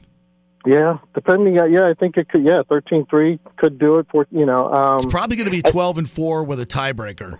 Whoever has the tiebreaker yeah, over the other. right. be interesting. And it, you know, a lot's going to depend. You know, as we come down the stretch, injuries and Oh yeah. you know we're seeing you know the some guys having to miss because you know COVID and so you don't know how that's you know going to Yeah, play out too. Yeah. So Yeah, very interesting. Um, all right, partner. Anything else uh, that you wanted to hit on topic just wise? quick thing. I, I caught the tail end of it. Were they, were they saying like offenses are converting the the the third down uh, conversions are up? Yes, off third down conversions are way up. Uh, obviously, scoring is way up in the league. And uh, Bruce mentioned that there's not as many penalties, not as many holding penalties, so much more manageable third down situations because you know you get second and 20, first and 20 on a holding call. Right. Chances of making a first down go down to I think about 17%. So Yeah. if you're not getting those, that's certainly a big help. I, I yeah, I was going to say I think I I agree that's a big factor. And the other thing is, um, you know, we had uh, talked to Matt Patricia about this earlier this year um, about you know how the offense were head, and he you know said that he thinks the not having fans or even small fans plays a role in that because defenses more so than offense tend to pick up on the crowd and play to the crowd and the emotion and and all that. And so he said that you know he thought he thinks that that that, that that's had a big factor as to why uh, offenses are you know so much further ahead. I would also say this, and I, I just mentioned. I think the quarterback play in general has never been better. I, I can't remember when we've had this much talent at quarterback because what I think you're getting is is kind of like a changing of the guard. You have the veterans, you know, the Brady's, the Brees. Um, I'll even throw Ru- Russell Wilson and Rodgers in there. You still have these guys playing at the top of their game, and then you have the next wave of guys. You know the Kyler Murrays, the the Lamar Jacksons. Um, you know, Jer- I'll throw Jared Goff in there. Um, uh, Patrick Mahomes, obviously. I don't think I don't right. think you know top to bottom. I don't think we've ever had better quarterback play. I mean, so much so that the guy who threw for five thousand yards isn't even playing this year. In Jameis Right. Winston. I mean, there's a lot of talent in quarterback in this That- league right now. That's true. No, you're right. That that has been a big thing. I think because there's been such an emphasis on you know teams knowing that they need a quarterback. Because even go back to you know the free agency market this year. You know, you looked around like for Jameis, you know, being a free agent, it's like, well, who who needs a quarterback? And the, it, you know, the need wasn't there. And yeah, I think I I agree that I think all those things. Yeah, the penalties, definitely less holding penalties, less you know pass rush. The games I've done, it's you know, I mean, the quarterbacks are standing back there. You know, they're not even getting the uniforms dirty in some games. So I think that's had a big impact too. So I think combination of all of that. You think the offensive linemen know they're allowed to hold now? Probably, and I think, and this is this is a little bit of a conspiracy theorist, um, but I think the league has kind of kind of told the officials, let's not be the story, Yeah, and um, so I think God. there's you know there's there's a little bit there's less flags overall, so Mm-hmm. I think that may be a little bit of a, a factor as well. Well, they certainly picked one up Monday night. Yeah, that was surprising. Were you a little I- I- surprised by that? I was. I I I think it was the right call, but it, I did it- too. I was surprised, but it's surprised they pick it up because that's it's unusual to um, to call a penalty and then pick it up like that. You know, and I've seen this year, I think there's an emphasis on allowing defensive players um, to go for the ball, to be more aggressive, Right. and they're not calling as many ticky tack PIs as they did Yeah. last year when they were able to review them. I think now that they know that they can't be reviewed, they're a little bit more liberal in allowing, you know, what the because I mean, when you slow it down to the, you know, to the frame, you know, and, and I think the Winfield play is a perfect example of this. Did he get there maybe um, three frames early and contact him before the ball hit him in the wrist? I mean, it's almost simultaneous, but if you slow it down, yeah. But I mean, that's not the way the game is meant to be played. It's it's almost simultaneous as he gets there and knocks the ball away, and he has a right to the ball as well. So Right. I think that's that's the way the game is meant to be played. He didn't encumber him from really catching the ball. In my opinion, it was it was more the bad throw, and he got in the way. That's his job. Right. Yeah, no, I agree, I agree, and and I think you know I think Brian Griese made this point where he said that if you know the ball hit um, Winfield in the arm, and if the ball hadn't hit him, then maybe you know they they don't pick the flag up. But he you know, he's playing the ball. I mean, and he has they say he has the defender has the same right to the ball as the uh, you know as the offensive player. So and he's in good position. You know, right, and starting to look back for the ball, and and and they teach you. I mean, that was perfect technique. They teach you when he reaches for the ball to put your hand in there, and that's Mhm. exactly what he did. I, you know, I thought it was a tremendous play. It would have been a shame for him to actually be called for a penalty there because he did everything right in a very difficult situation, coming across the formation, getting through all the picks, and and arriving on. You know, actually, if, and if there's a better throw by Daniel Jones, there's no flag, there's no nothing. There's Mhm. there's a two point conversion. We're going to overtime. right, No. right, yeah. All right, partner. Well, uh, have a good weekend this weekend, and we will uh, chat to you next week. Okay, sounds good. Thanks, JP. James Pytralka, Fox Sports from the booth right there. Um, man, I can't wait for this weekend. It's, it's some good games. College football, Florida, Georgia. We're talking a little Gator football, a little Florida, Georgia. Well, also we have a hurricane coming. Is that really going to hit us? It's a lot of models say it's going to come right back to right to Florida. Yeah, it's beautiful. Yeah, and and which could be anticlimactic. There could be rain Sunday night for the Sunday football Oh game. no! Well, I, I, you know what though? That's advantage Bucs. The Saints. uh, The Saints played their first outdoor game last week. You their ready? first outdoor game. You ready for this? Ali Marpet and concussion protocol. Yep. When did that happen? Just now. Today. Did not practice Today. Oh no! Yeah. And Concussion protocol from a walkthrough. And I guess so. I, he, How the hell's that I, I don't know. You can. I mean, I, I take it with a grain of salt. If it's so late in the week, if he doesn't pass pr- protocol today, that's scary. That's that's a big loss. Well, that's an it- when-. I mean, seriously though, how does that? Well, I guess today's the first injury report from the weekend, so you wouldn't have known. It must have happened during the game. Did he? Did he come out of the game last week? I don't remember him coming out of the game. maybe he had like concussion like symptoms. The same thing as Godwin had. I'm trying to remember what. Well, no, Godwin got hit. He got hit on in the side of the head. We remember that vividly. I mean, you tell me linemen don't go Yeah. helmet to helmet. Well, all they the time? do, they do, but but you know, did, but he came out of the game. We got hit in the head. Yeah. Godwin did. I mean, I don't remember Marpet coming out of the game late, but I you know I go back and look at the tape. which it would be on the NFL, not Tampa, by the way, because there are people that look out for that kind of stuff. Yeah. So Interesting. That is not a good development. Not a good development. I guess who's the backup guard in that situation? Now, Haeg's Ex- been- exactly. Joe Haeg has been playing tackle. Um, it would have to be Haeg. Who? I mean, who else? Um, we have nobody else. Maybe that's why we signed our that that O lineman. Yeah. Yeah. Good. Well, there you go. All right, we'll take a quick three minute break. We'll come back on the other side, talk some college football, some big games this weekend. Uh, development in the Florida State Pitt game, if anybody cares about that one. And um, Clemson, Notre Dame, huge. A lot of big games this weekend. Florida, Georgia. Woo! this could decide the East. Best shot the Gators have had in quite some time. Back in three.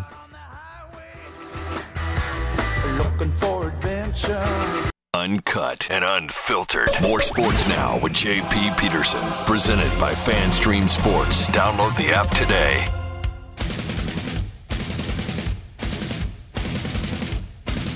Wow, we got major developments here in the Bucs Saints game, people. Wow. Drew Brees limited participation in practice today on the injury report, right shoulder. Well, we knew he'd got a bad right shoulder. That's had that for some quite some time. Are you kidding me? We ramp it up. Jameis Winston possibly getting the start on Sunday Night Football? No. That would be the most ridiculous thing I'd ever see if that were to happen. No, you think no they go way. to Taysom Hill? No, this game. No, No, no, you Drew have Brees to go to. Winston. You would have to go to Winston. Drew Brees is playing this game. There's this is they know they know eh, how big this game is. If he's got a right shoulder sprain, I mean, and he's already limited in terms of his arm strength. Break how- out, then I mean, you can't. You're handicapping your team. break out the cortisone shots and the tiger ball, man. Yeah, but I'm telling you, those things are you know those things work. They also wear off, Mm. and you don't and you don't. Remember when Jameis tried to throw play with that shoulder injury? Yeah, he, he- you know he lost he his was, job. Yeah, and he was horribly he's inaccurate to begin with, but that made it much much worse. I mean, if you're, you're if you're shooting up a shoulder, that's a you you don't have the feel that you normally have in your arm. Not to mention you could further damage your your shoulder. Drew Brees shoulder, Alvin Kamara foot, Michael Thomas ankle and hamstring, all limited at practice today. Well, But Michael probably- Thomas they're has been probably the reoccurring injuries. He should Yeah. be back. Alvin Kamara, it's not nothing to worry about. He should be playing. Meanwhile, on the Buck side, Ali Marpet is in concussion protocol. William Gholston is on the COVID list. What happened there? Close contact.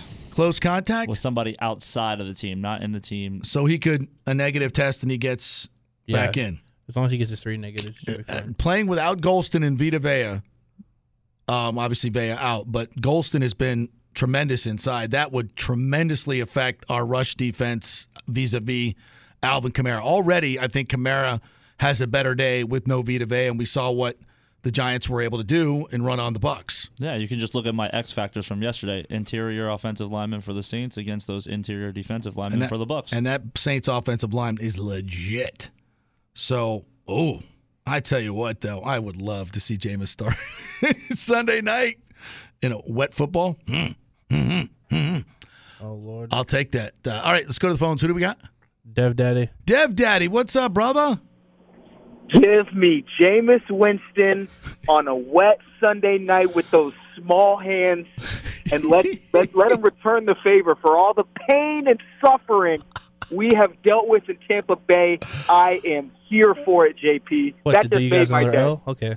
I'll tell you what. If it's if Johnny, it's if you think if you think Ja- Jameis Winston is going to come in here on prime time and give us an L, you are sadly mistaken, sir. let me just ask you Huh? this. Let me just I've ask seen- you this, Buck fans. Let me just ask you this, Buck fans. First play from scrimmage, Jameis drops back and throws This is a pick six. We're going nuts. six. We're going nuts. We're going nuts. You will see the Skyway shake. I swear to God, the Skyway will I think the internet would shut down. The All internet- of sports Twitter would just absolutely shut down. Would shut down. I mean, are be you hilarious. are you kidding me? Just I don't it's care. only right though. He started his first pass here. It was Right. a, it was a pick six and his Oh, last. God. So he's got to, he's got to start his first pass in, in correct Jameis Winston fashion. How I twenty? How twenty twenty would that be?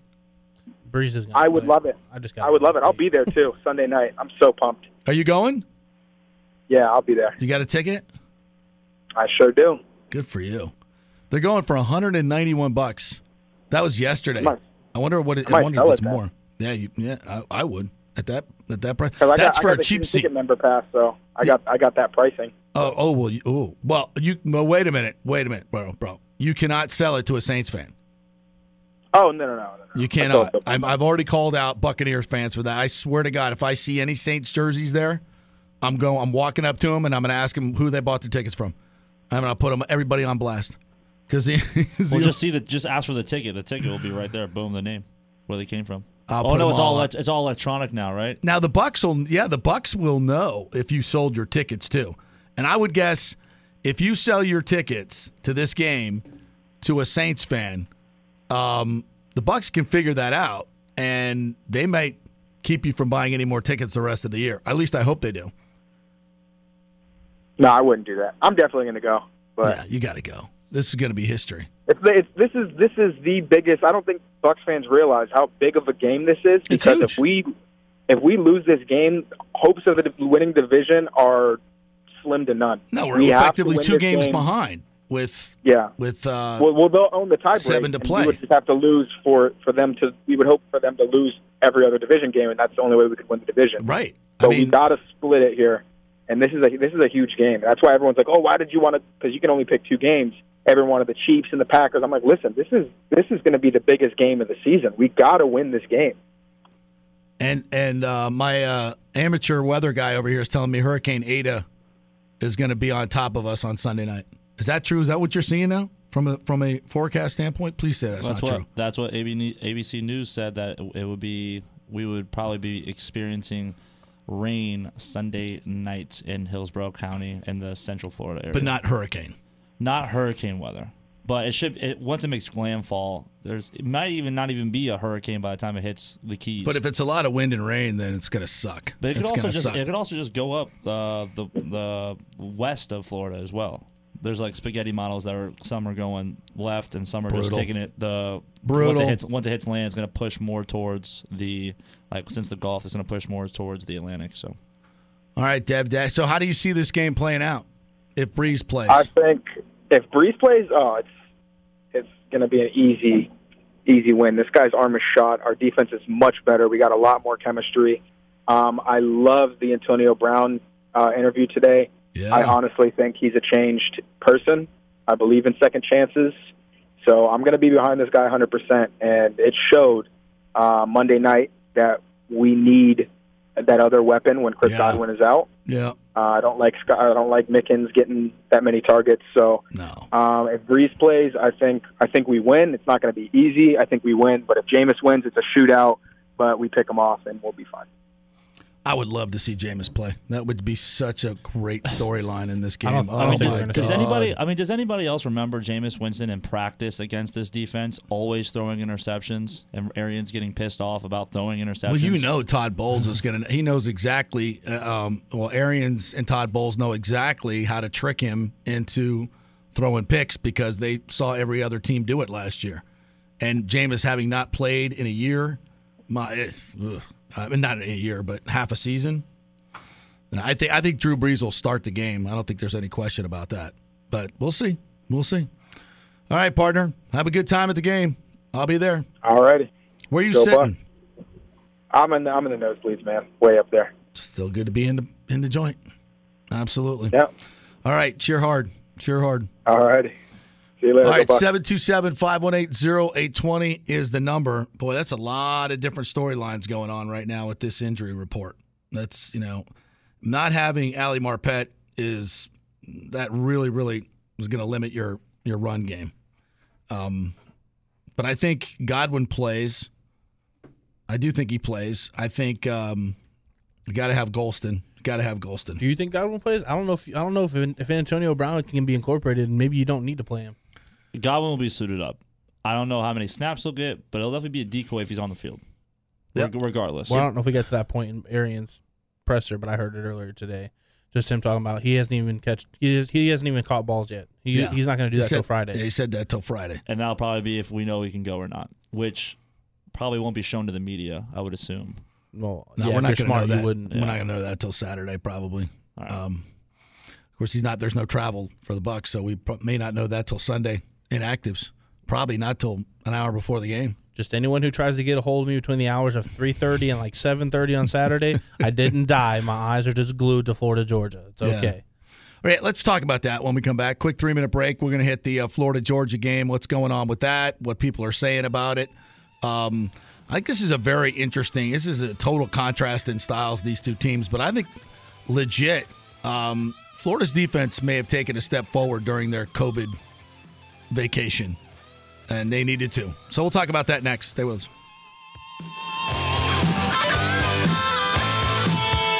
Pure sports. Let's go!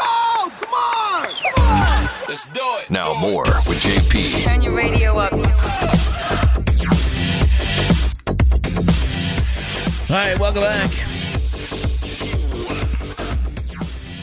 Uh, coming up in our five o'clock hour, Kevin O'Donnell from Fox Sports will join us. Um, we'll talk some Antonio Brown, and we'll play. In case you missed it, we played Antonio Brown earlier on. At the top of the five, we'll play.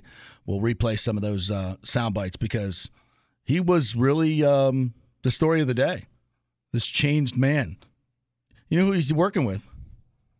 One of my favorites, the great Tony Robbins. The great Tony Robbins. Now that dude will change your. He will definitely change your uh, your outlook on life. He he can. He's helped a lot of people, athletes, billionaires, some of the uh, the leading uh, financiers in the world. That guy, he's money. Tony Robbins, our MVP. I love it. Or Tom Brady for getting him Tony Robbins. You got to give Tom Brady a, a big nod here as well. But then again, if if you know, we're all- it's all roses and rainbows right now with Antonio Brown, but have one bad COVID test, things could get ugly. 727 518 0820 is the number if you want to jump in here. So, Florida, Georgia, 330, Jacksonville. How many, how many fans are we having at the stadium? Do we know yet? Is it going I to be have the- not seen. the Jacksonville 15 to 20,000 Probably somewhere around there. type deal. And I guess, you know, they'll, they'll be evenly split between Gator and Georgia fans as they usually are. Yeah. Um, so that shouldn't really be a, be a factor. Now, the Gator defense was much better against Missouri, but the Missouri offense is awful. They are 81st in scoring, 69th in total offense, Missouri. And, and don't forget, that's with about 80 teams playing. That's how bad their offense is. It's not good. So, did the Gator defense get better, or did they just face a really crappy offense in Missouri? That's the question. We'll see. I mean, if you look at Ole Miss, Ole Miss put up a lot of points on Florida too, but they also put up a lot of points against Alabama. Yes. So I don't know. We'll, we'll see. We'll definitely see this week. I mean, like I said, Georgia's missing a couple of their guys. One's out for the year with a torn ACL. The other guy's out for probably three to four weeks with a shoulder injury, and then they've got a accumulate accumulation of other injuries that they have to deal with. Now, now they're not all going to miss the game, but they're all going to be hurt. That's a, that's a big deal. I mean, that's that's a big deal when you're talking about um, you get two or three key players out on a defense. That's a difference maker. And and let's be honest, this Florida, I think the Florida offense is a bigger advantage over the Georgia offense than the Georgia defense is over the Florida defense. I think it's pretty damn close. I mean, obviously the strengths of both teams are are opposite. That Georgia defense, and I and I really believe I don't think Florida has seen a defense this good, and that's so you know we could ask ourselves how good is the Florida offense? Have they played a good defense? Not really. They haven't, right? No, not really. I mean, A and M doesn't have. I w- I wouldn't say they have a great defense. What did Alabama hang on them? Ridiculous, like fifty-five or 50, yeah, 50, yeah, so 58 or something. I mean, it's it's a different deal when and and this is pretty much well, I won't say it's the same Ga- Gator offense. Is it is it even as good as last year's Gator offense with all those? Would they have three receivers that are playing in the NFL right now?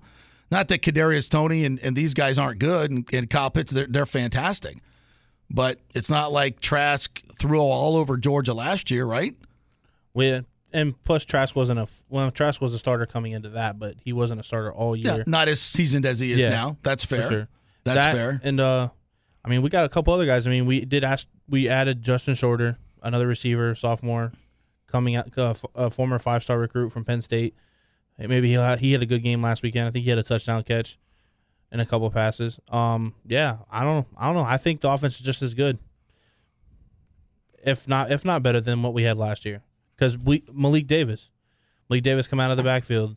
You know, you can use Kadarius Toney anywhere you want. You have Dameon Pierce, who's a hard nosed runner.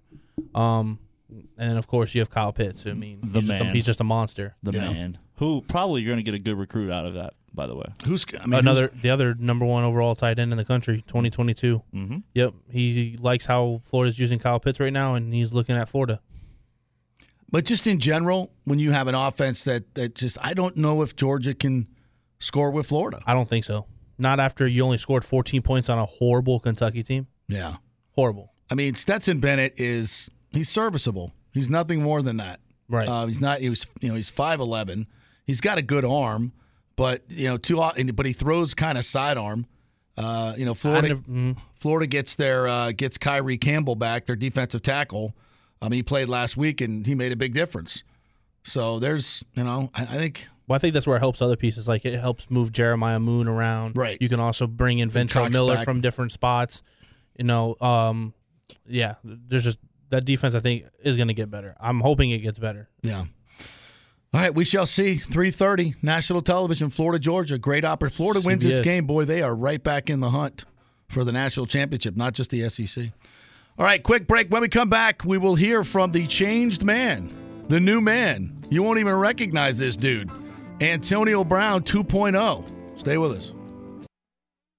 Coming back at you. Let's get back to the show. It's only just begun. More with JP Peterson, powered by FanStream Sports on the Big Eight. All right, welcome back. Don't forget, we'll be at Oak and Stone and Clark Road in Bradenton tomorrow for a little live remote action, previewing Thursday night football tomorrow night. What do you got, Packers and 49ers? Yes. Who's starting for the 49ers? And Mullens, I'm guessing, yeah? Nick Mullens. Yeah. Nobody worth the crap. go back. Go back. Go. That'll still be an interesting game. Yeah, considering Aaron Jones is questionable for that tomorrow. Um, Packers are their other two backs are on the COVID list. Yeah. Hmm. All right, 727 518 0820 is the number uh, to join us. Uh, Kevin O'Donnell will join us from Fox Sports to talk, uh, Fox 13 Sports to talk a little bit about AB's debut today. And we will hear from uh, AB in just a little bit. Uh, uh, so we'll talk to Kevin at 5:30. Uh, 727-518-0820.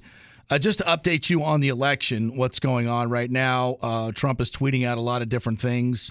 Um, you just gave me a rundown on this, Tony. What what did, what what is the Trump campaign saying now that they they're very much believe that Nevada and Arizona are in play, and if they win Yeah. either one of those in conjunction with Pennsylvania, Trump wins. He could lose Ohio State, Ohio, Ohio State.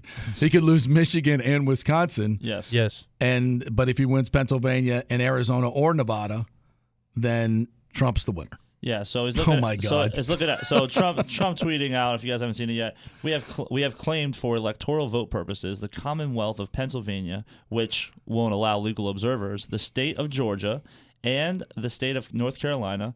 Each one of which has a big Trump lead. Additionally, we hereby claim the state of Michigan if, in fact, there was a large number of secretly dumped ballots, as has been widely reported.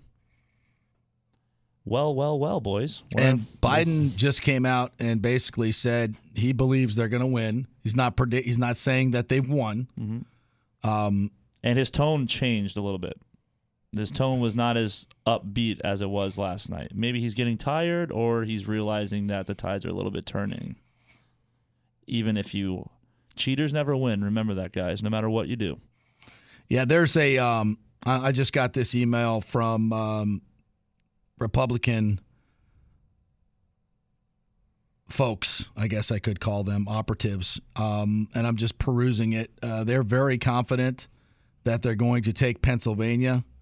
Um, there are 54,000 ballots left to be counted in Cumberland County, which are conservative counties. 40,000 in Westmoreland, 20,000 in Franklin County where President Trump won 82% of the vote. That's a huge swing right There are 20,000 ballots left to be counted in Beaver County. Nice Beaver. Um, pathway to victory in Arizona. Final batch of mail in ballots are still being counted, with the latest arriving ballots counted last. Believe that over half a million votes remain to be counted in Arizona. We expect to win between two thirds and seven tenths of those ballots Yeah. um, because I believe those were counted, those were uh, placed on election day. We expect Yeah. to win Arizona by 30,000 votes. Yeah, the Trump This is coming from the Trump campaign by Yeah. their internal memo to to uh, their operatives around the country that I just got. Uh, Arizona will join the president's column by day's end. If it does, um, then that's that wraps it up for Trump. If he also wins Pennsylvania. Last night alone, we won 62% of the 80,000 election day votes that came into Maricopa County. If you see across the nation, the, you talk about a red wave. Trump won uh, 62 to 65 percent of the people who voted yesterday. That's almost a two to one margin. Imagine that, and that matches up with the crowds that we saw across the nation uh, in the battleground states.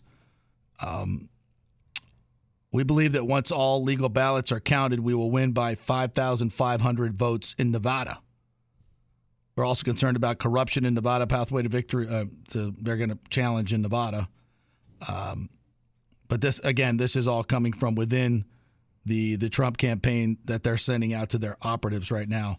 Um, they believe that Georgia is going to be theirs, lead by over 100,000 vo- votes.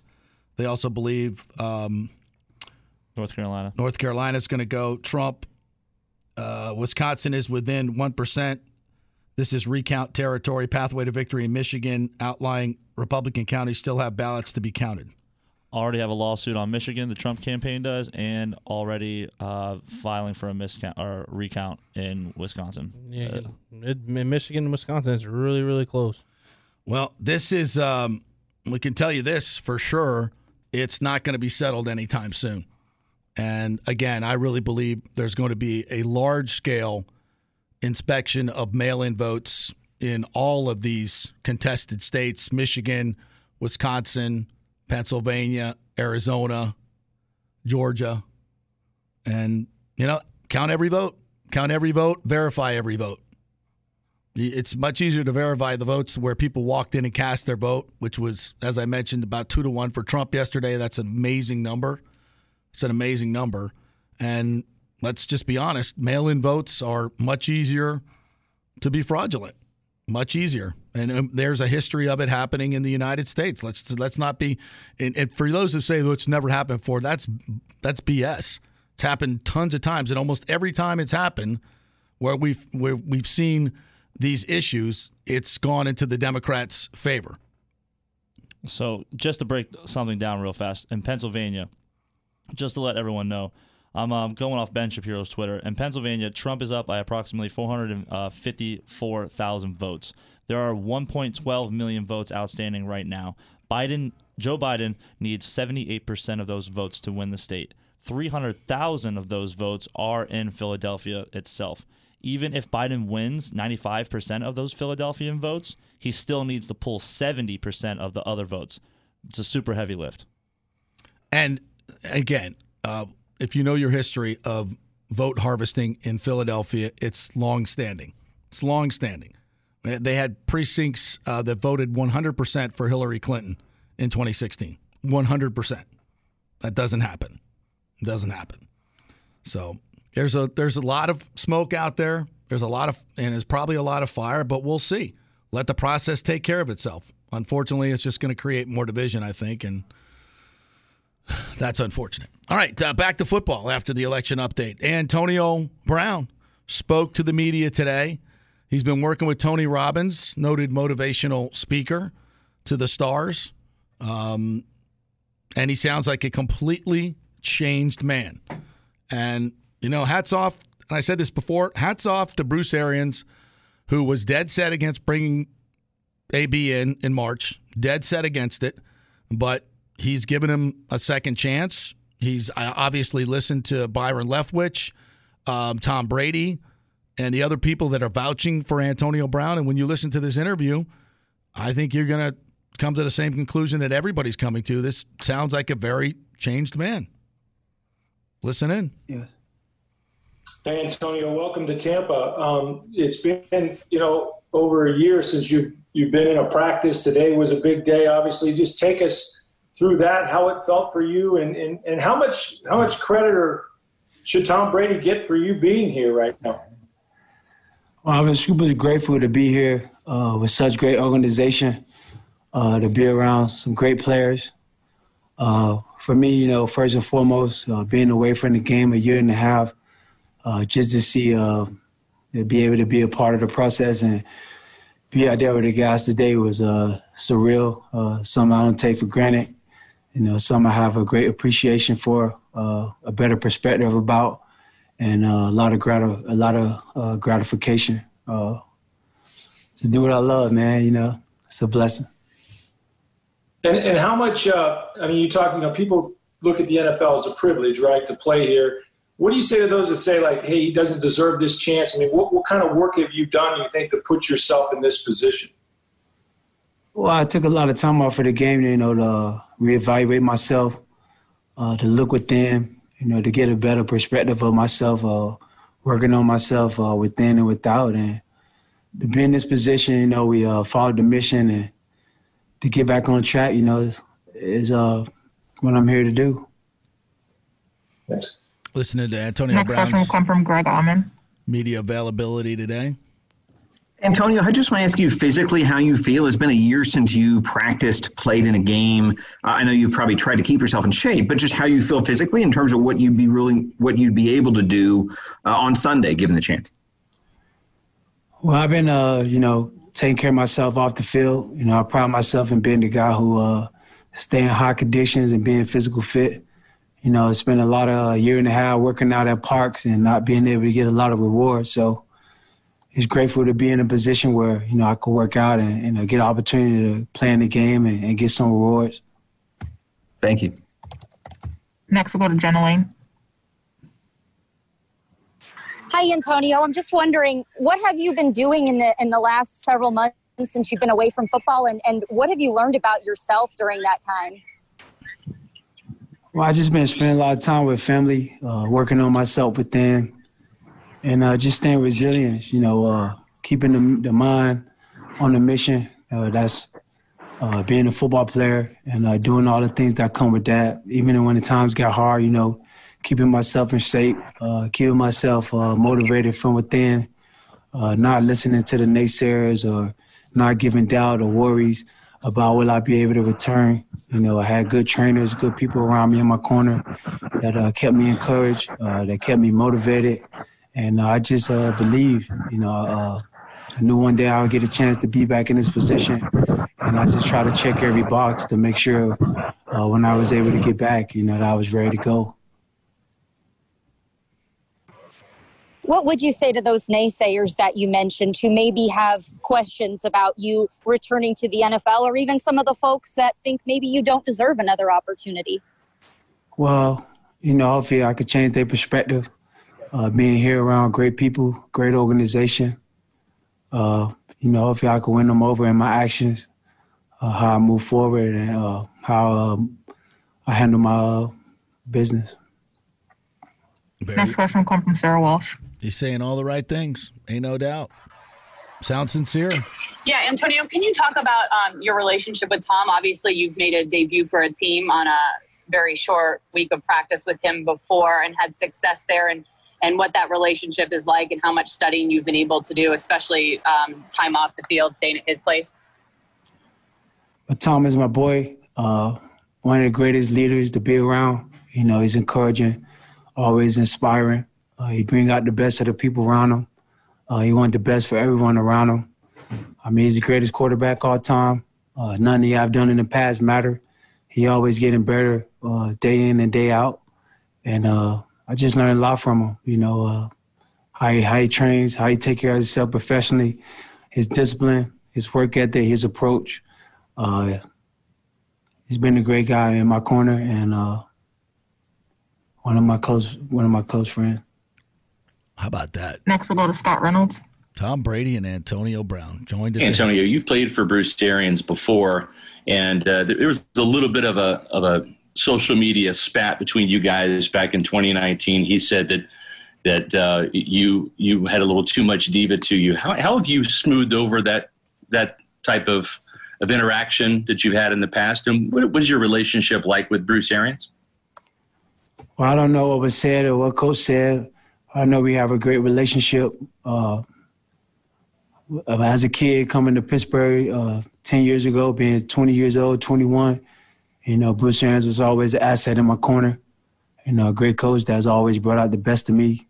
You know, he's always challenging and what he say and what he in regards, but it's only uh, to make uh, you a better person. You know, I had to learn that from a start as a 20 year old kid. I, no matter what BA says, he's always got good intentions for his player. Uh, I wouldn't be here without him today. So I'm grateful for him for the opportunity to have me here. So uh, a lot of credit to BA. Uh, things that I said online, I don't know, I pay too much attention to. You know, I know I have a great opportunity here with uh, him, with BA, and uh, this organization, this team. So I'm super grateful for the opportunity he has presented me, uh, and I owe him all, all the all the back backing. Uh, You know, this is a, a fascinating relationship between BA and, and AB. Um, not just because of the juxtaposition of their initials, but the fact that I mean it's it's not made up. Bruce Arians did not want this guy on his team. He knew what he was capable of doing in the locker room and didn't want him here. It's that it's simple as that. And something's changed over that time, and it's that guy right there. And, you know, credit Tom Brady, credit Bruce Arians for looking at new information, considering it, not being stubborn, and knowing knowing full well he was going to take a hit for the things that he'd said publicly and, and privately about AB that um, and reverse course because of the new information. It's a little embarrassing, I guess, to you know, and a lot of coaches have egos and would never do that. They don't, you don't want to be wrong. You know, they they said something, they're going to stick by it. But you know, to his credit, he said this looks like it's best for the team. I'll reevaluate, and he obviously is on board with this. That's not an you know most coaches aren't going to do that. They're not. They want to be right, and um, you know, here's a guy that's that's shelving his ego and Bruce Arians reconsidering and you know we'll see if it's you know how this will play out. It'll either be brilliant move it really helped the Bucs win a championship or it will be i went went against my my gut feeling and it didn't work out. It's a big it's a big roll of the dice for the Bucs Bucs no doubt about it and we'll see how it works out and it's up to brady and it's up to ab to make it work well, you say he's rolling the dice. How we do in Vegas? We did good in Vegas. We did good. Yeah, did all right in Vegas. I think we're on the right track. I think AB is going to have a not a huge role Sunday, but the fact that a- Antonio Brown would be even out there, which is kind of why I think Godwin would be out there as well. Even though we got to see if he has to, he can catch passes first. I think AB will honestly get going early, and Tommy will want to get him involved, especially in like a screen game. Would you rather throw a screen to Scotty Miller or Antonio Brown? There, there's your, there's your answer. well, answer. Look, I mean that sounds that sounds real easy to say. Yeah, but this is not Antonio Brown 2016. This is not him. This is that we don't even know who this guy is. He hasn't played in a year and a half. That's a long time. you it's ima- a long time. You imagine Antonio Brown scores a touchdown and just gives the ball to the ref and runs to the sideline. That's what he's gonna do. I hope he's a new guy. I love it. He's a new guy. I, I love it. This guy is argu- one year removed, arguably, arguably from being the best receiver in the NFL, next to Julio Jones, of course. Uh, here, that's, a, that's a good talent, man. And here's the other thing: he's not going to be able to do some of the things he did in Pittsburgh because of COVID. You know, he's not he's not going to be able to go out, and you know damn well that the Bucs are going to put some security with him. They're not that stupid. Insurance policy. Yeah, they're definitely going to have uh, somebody driving him around, making sure he's doing what he's he's supposed to be doing. Whether that's Brady or whomever, I don't know. Um, but they're not going. I think they're going to be damn sure that he's not bringing COVID into this locker room. And I also think that the first sign of any, um, you know, give me the ball, give me the damn ball, he's going to be gone. Brady's not going to put up with that. But well, let's wait till we see we get into the heat of the game and the frustration of the game. We'll see how he reacts. Right now, and you know, you guys know if you listen to the show, I was not for this move. But I've also said that Brady and BA know a hell of a lot more about the situation than I do, how the situation has changed. They've looked the guy in the eye and he said what he said, and they're okay with it. They, you know, if you're not trusting Tom Brady and Bruce Arians, who can you trust? they've been around the block a few times. So, you know, you got to just trust that they know what they're doing. They know what they have here in this team, and they feel like it's the right move. Let's hope they're right.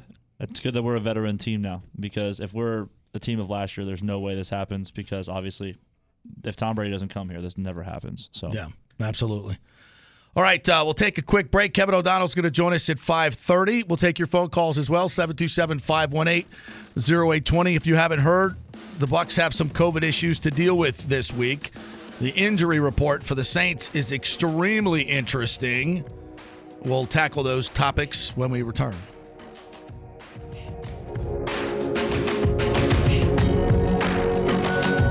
Let's go. Right now. Back to the show with JP. All right, welcome back. There's another hurricane out there. coming at us, but it's doesn't look like it's going to be a heavy one, and we still don't know where it's going. But you better have your flood insurance. Italiano Insurance can hook you up. 813-877-7799. The best customer service. They'll take care of you really, really quickly. Get that flood insurance. By the way, 30-day waiting period, so make sure you get it. And uh, just because hurricane season is almost over, you still need it. So give them a call, 813-877-7799. Have them shop your homeowner's insurance, auto insurance. They could save you thousands of dollars. They've been in business for over 60 years here locally because of great customer service. Tell them JP sent you, italianoinsurance.com.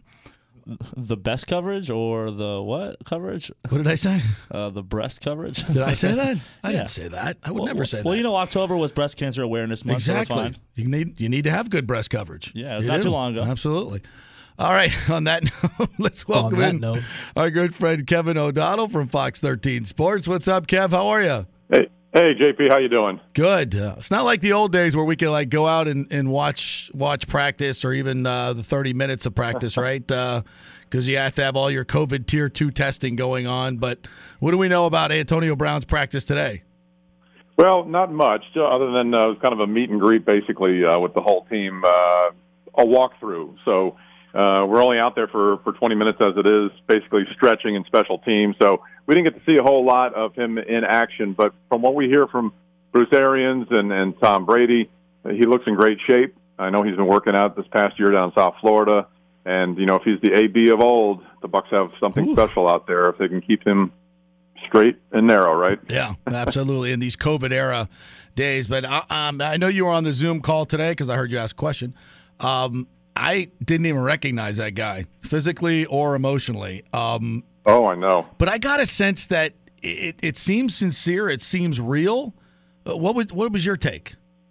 Yeah, I think it, it finally, and, I want to credit uh, Tony Robbins and Tom Brady for getting through to him. Yeah. I think that they've worked with him this this past year, and it really, I think it opened his eyes that look, I've I've messed up big time. I've lost millions and millions of dollars. He blew away a thirty million dollar contract with the with the LA Ra- with the uh, Oakland uh, Vegas Raiders. Let's Yeah, change the name, right? Yeah. Um, and I think it finally hit hit home to him that I've messed things up, you know, and I've got to get my my act together. He said that that Robbins kind of worked with him on just being positive and stop kind of caving to anger and frustration. And uh, it looks like I mean he was so mellow on that Zoom call. I've never seen him so even keeled, um, almost uh, in a trance a little bit. yeah, you know, it's, it's funny. there was, some, there some smirks in there, some smiles. So I think that that AB is still there a little bit. Yeah, it's interesting because I was watching um, a video. I remember when he, he took the Facebook Live uh, after the game, the playoff win, I guess. The Steelers? yeah, Yeah. And, and uh, Tomlin was was ripping the Patriots, and he was told not to do it, and he did it. And he had that look in his eye, like I don't give a a, a Right. damn, what you know. and that whole that whole it's just he looks like a completely changed man. And and let's be honest, it that happens. You know, when people hit rock bottom, they do change, and I don't think anybody's hit more rock bottom than that dude. Oh, absolutely. But I think you want to credit to Brady. Uh, you know, they're Oh, talking yeah. about him changing the culture at One Buc Place. It's just his nature to try to help people out and try to, you know, get them to be more positive. And I think he, you know, he really had to get through. I think to to uh, Antonio Brown. You know, he's he's a guy that came out of South Florida, Liberty, Liberty City. That's that's a rough neighborhood to grow up in, and you know, you're raised a, a different way than you know. Brady talked about this about a week ago. It's Yeah. You know, not everyone's raised the way I was raised, and I, I just want to kind of reach out and, and help people through their problems. You know what I find interesting as well, and I think Bruce Arians deserves a lot of credit here because, as you know, and I know very well, you know, a few months ago, it, this was an absolute no way ever going to happen. He, he- Right. he knows so much more of what AB did in Pittsburgh and other places that hasn't even been made public. And he was like, this guy, no way I'm letting him in my locker room. But, you know, Brady must have convinced him, uh, and AB must have convinced him. And I give Arians full marks for changing his mind and doing something that maybe he was he was very much against, and uh, in doing it for the team. Because I know a lot of coaches wouldn't do that. Absolutely, well, especially when you have a locker room, the one that they've created and the culture they've created in there. It's, it's such it's a good locker room. There's not any headaches in there. There's no no divas to deal with. Yeah. And you bring in you know maybe the biggest diva ever to play in the National Football League, and you throw them into this mix. And you're like, what are you doing? You had something going Yeah. great here. Do you want to risk it? But given the injuries they have at wide receiver and just the inconsistency of having uh, Mike Evans in there on a week to week basis, and Chris Godwin, I think Brady looked around and go, you know what? Some of these receivers that are third, fourth string are good, but they're not great, and and we need somebody great. All right, so now the big question is if we've got the off the field stuff taken care of, what does it look like on the field? Can a guy who hasn't played in a year and a half, you know, with three days practice, one of them being a walkthrough, have chemistry with Tom Brady in what amount, amounts to the biggest game of the year? Well, he's living with them, so I think he's closed the gap there a little bit. but yeah, no, I think you know someone with his his talents and level. I think it's. I don't think it takes long to click. Um, yeah. You run you run the routes, you know, and it's and we saw some time. You know, Brady needed a little time at the beginning of the season uh, to kind of hit on some of his receivers, but those were the younger guys. I think he was on with Evans, he was on with Godwin early. It was the younger guys that I think he was missing with. So I think you bring in a veteran like AB, and I, I think they're going to click very quickly.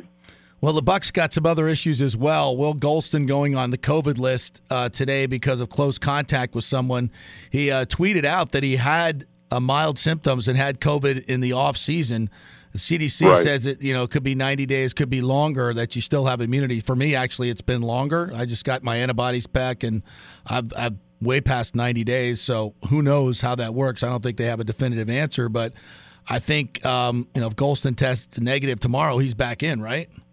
Yes, um, yeah, you got to have well two two positive tests or two negative tests to, to come back. Okay. Um, but the question is, you know, the Bucs have ducked this whole thing all season long. Yeah. They've done a really good job. Two assistant coaches or equipment guys Yeah. uh, came down with it. You know, they weren't really right with the players and coaches, and you kind of wondered how many weeks can they keep going and uh, Mm-hmm. and missing out on this. But I think that they were re- very committed to to staying out of situations, going out and you know to bars and restaurants, right? And they've been really good about that. So. uh but it was just a matter of time when you see so many other teams. San Francisco, you know, got hit uh, this week, and uh, you wonder the NFL is now talking about going to a, to uh, expanding the playoffs to sixteen uh, to sixteen teams, and there's even talk maybe they should take a week off and, and push back the Super Bowl. So Yeah. I think the NFL is a little concerned right now as we get into you know uh, the winter season when when they expect the flu and maybe COVID to to start peaking again. Yeah, I anticipated them backing up the season, maybe even two weeks. Uh, you know, take that week that the Super Bowl is off, and then also add another week at the end, and, and then you know you get basically two weeks where you could reschedule games, um, and that would make it a little bit easier. Uh, they, you know, they still have the option to do that, so it it might be something that happens. We'll we'll see. But other developments, Ali Marpet on the concussion protocol list. What do you, what do you know yeah, that came this? that, that kind of came out of nowhere because there was no no discussion of that, uh, you know, after the game. So um, he's been playing lights out too. I know. Uh, so you don't want to miss out on him having him in the lineup. And I, I'm sure that Tom Brady's is uh, cringing right now, wondering uh, going up against the Saints, you know, front four of of having to do it without uh, Ali Marpet. But it, uh, hopefully, it's it's nothing real serious. Yeah, because I don't remember him coming out of the game last week. Do you? No. No. No, I did not see him come out, and there was no mention of, of him coming out of the game at all. So uh, maybe it, it happened after he got home and started having headaches. You know, sometimes there's delay Yeah. reaction to those things. Yeah, that's that's bizarre. And we also hear today that Drew Brees is on the injured list with a right shoulder uh, a soreness or whatever. I mean, already he's limited in terms of his arm strength. Like we all know that he's still playing great football with that situation. But uh, can you even imagine Jameis Winston getting the start this weekend? Are you kidding me? Could could you paint a bigger picture, Oh, a better picture anyway for, God. for Sunday night? Record ratings. Explode. Yes. but yeah, no, we and I, a lot of people have been crying for for Jameis maybe uh, to give Drew a, a little bit of a break and uh, throw Jameis in there because you know obviously they need Brees for, for the playoffs. So um, you kind of wonder maybe this is a setup here. 2020. Jameis comes back, first throw, the pick six at Raymond James Stadium. That's that. That has go. to happen. I mean, it's 2020. Right? This has to happen. It's not in. It's not even. Great story. Oh my gosh! So, how do you think? I mean, there's so many good storylines in this game. Kevin, Kevin O'Donnell, Fox 13 Sports, joining us. I mean, you've got, um, you know, obviously, uh, to me, this is going to decide the NFC South and, and maybe even the number one seed. Uh, Mm-hmm. Michael Thomas hasn't played for disciplinary reasons and also injury reasons. Um, you know, this is we may be the first time we see Godwin, AB, Evans, Gronk on the same field. I mean, my goodness, how many storylines? How do you think this comes out? And the Bucs are five and a half point favorites. I couldn't believe that.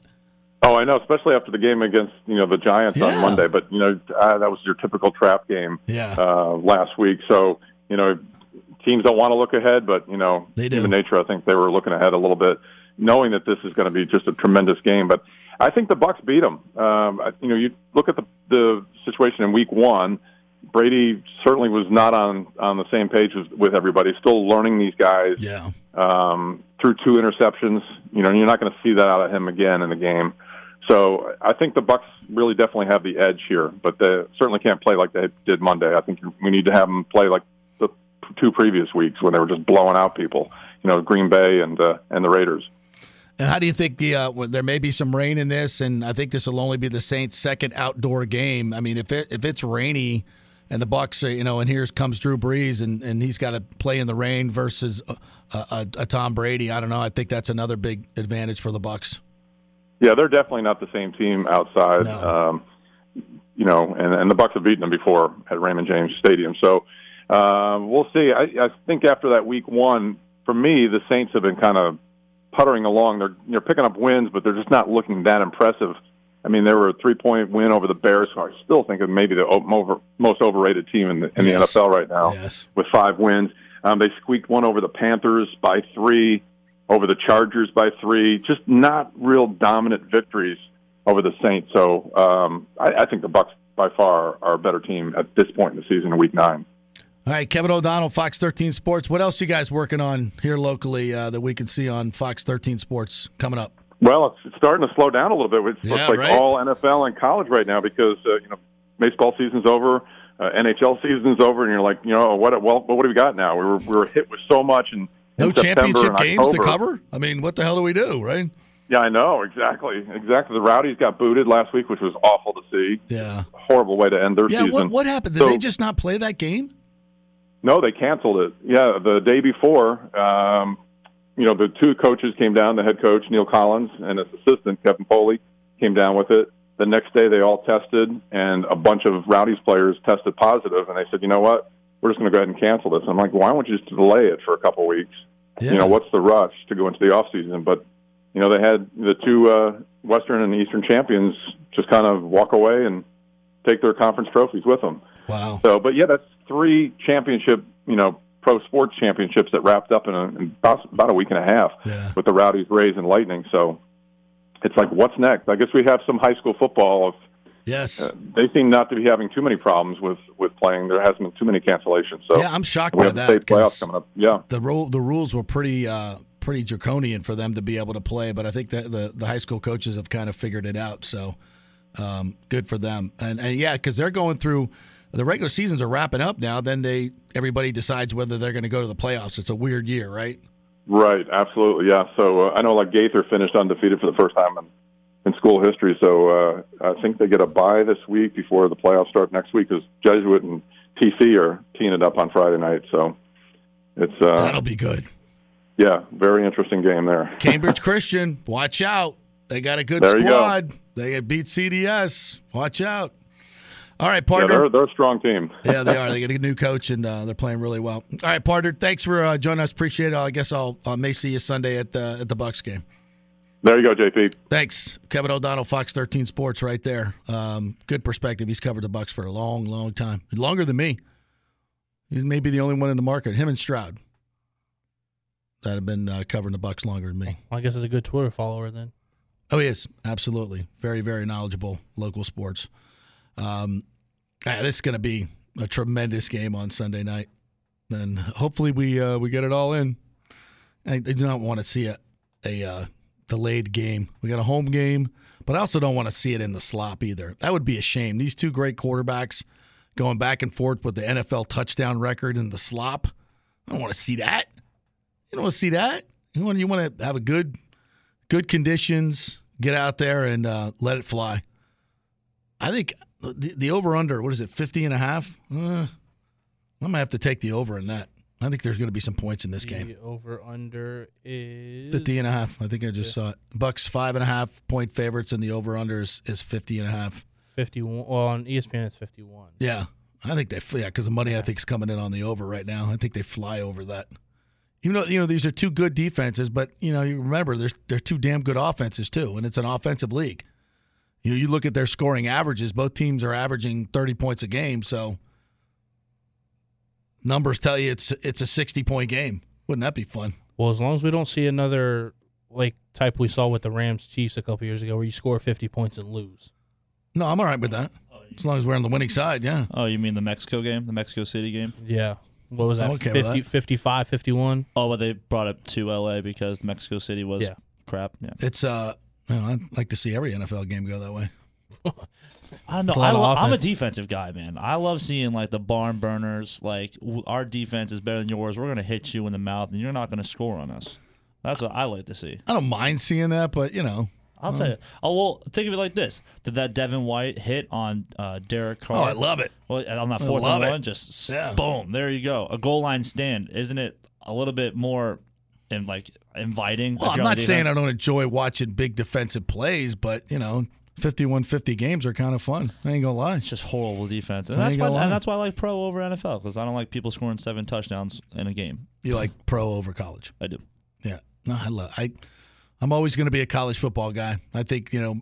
When, Always. when, To when each you his own, brother. the To each when- his own. exactly when you have and it's to me, you know, in terms of the quality of the game, um, I think it's similar. I, I- it- college football is way more unpredictable. I think the offenses are more wide open, um, and I, the pageantry of the game puts it over the top for me all the time. Between the the bands and the cheerleaders and the tailgating and all that, it's just that to me makes it the best sport in the world. So the school life, But that's my opinion. the, the Yeah. campus life. Yeah, and I think you know Yeah, if, if you didn't go to a big time, you know, college football school, you don't you don't really get it. So I and that's not a, a diss on anybody. It's just that's if that's if you don't know that culture, then I, I understand why you you know you might turn your nose up at college football. But if you've been in it and you've lived it, you love it. Yeah, I might just view on it. my just view on college football. Like I said, I mean, when Lamar Jackson, I mean, we know how good he is in the NFL, but when he was scoring like eight touchdowns a game for Louisville and on, in the ACC, like that's not on. fun to watch. I, I don't like that. That's not fun to watch. no, Get out of your mind. Because I like watching like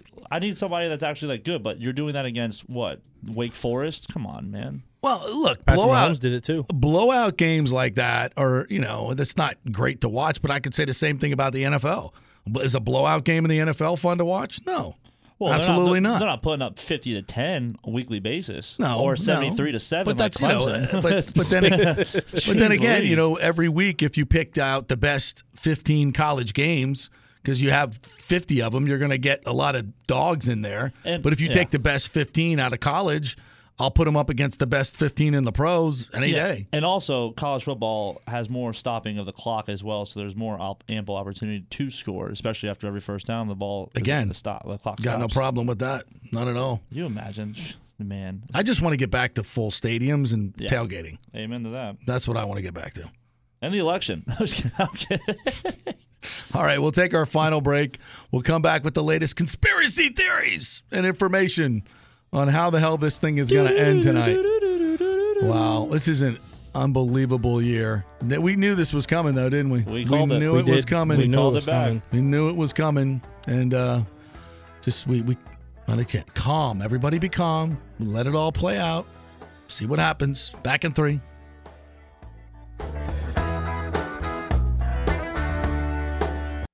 And gentlemen, Let's rock. This is Unfiltered Pure Sports. Now, more with JP Peterson.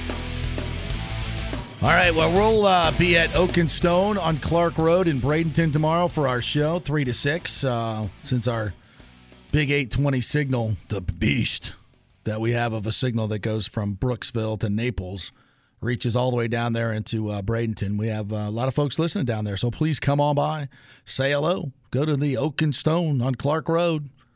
We'll be watching some Thursday night football, or will we? The 49ers have just closed their facility because uh, Kendrick Bourne, wide receiver, tested positive for the COVID. They are now in intensive protocol. Our, um, our organization has entered the NFL's intensive protocol. In a statement, the 49ers said, We are working with the league on contact tracing to identify high risk individuals. All team functions will be conducted virtually today. They're supposed to play tomorrow night against the Packers, right? Yes, sir. So he's not born. won't be able to play against the Packers. This game may be canceled. Hmm. Mm, Canceled or get postponed and pushed back. Uh, postpone and push back. That's probably the Another Tuesday. um. Or a double Monday night. It's so ridiculous. Um, I'd rather it be a double Monday than a Tuesday. I agree. I agree. Tuesday football was just so weird with I that. hate Bill- it. What, what was it? The Bills and Chiefs. I hate it. That's just so Yeah. weird. I felt I felt like it was Friday the next day or something like, like or I thought it was like Monday the next day. Just weird, super weird. All right, so the Bucs have a COVID issue with William Gholston. He um, had close contact with somebody who tested positive, so he's on the protocol list. But he he tweeted out he'd already had COVID, so his test will likely be negative, and then he can come back and play. Without Vita Vea, stop uh, you know stopping Alvin Kamara is going to be tough enough. Without um, William Gholston and Vita Vea, that's a no bueno. That's a no bueno. And as far as the um, the Saints go, their injury list, Drew Brees did not participate fully today. He's got a right shoulder injury. Yeah. Um, who- 18, 18 year vet. Who cares? Kamara's got a foot. Uh, Sheldon Rankins, defensive tackle, has a knee. Did not participate. Michael Thomas, ankle and hamstring, limited participation, but he's going to go. Brees is Johnny. You said the shoulder is his throwing shoulder, though, right? Right shoulder. His right shoulder, Mm. yes. This and then in. and then uh, his feet. That's huge for somebody who likes the jump cut and who's really good at cutting and who's really good on his feet. To be compromised by a hurt foot, wrap it up. I know it's still, it's, but you got to play four quarters against a really fast, speedy, tenacious, aggressive Buccaneers defense. Well, I know initially I was not really freaking, but I was kind of like, "Ooh, what's going to happen with Brees?" But he, they was it Nick Underhill, the same guy that reported it, came out and said that Brees usually takes Wednesdays off anyway and has a limited practice on a Wednesday anyway. So Mhm. I don't think the shoulder's that serious. I don't think the foot for Alvin's going to be that serious either. Yeah, just like Ndamukong Suh and be JP. ready for game time. Just like Ndamukong Suh and JPP have sen- uh, senior days as well. Yeah.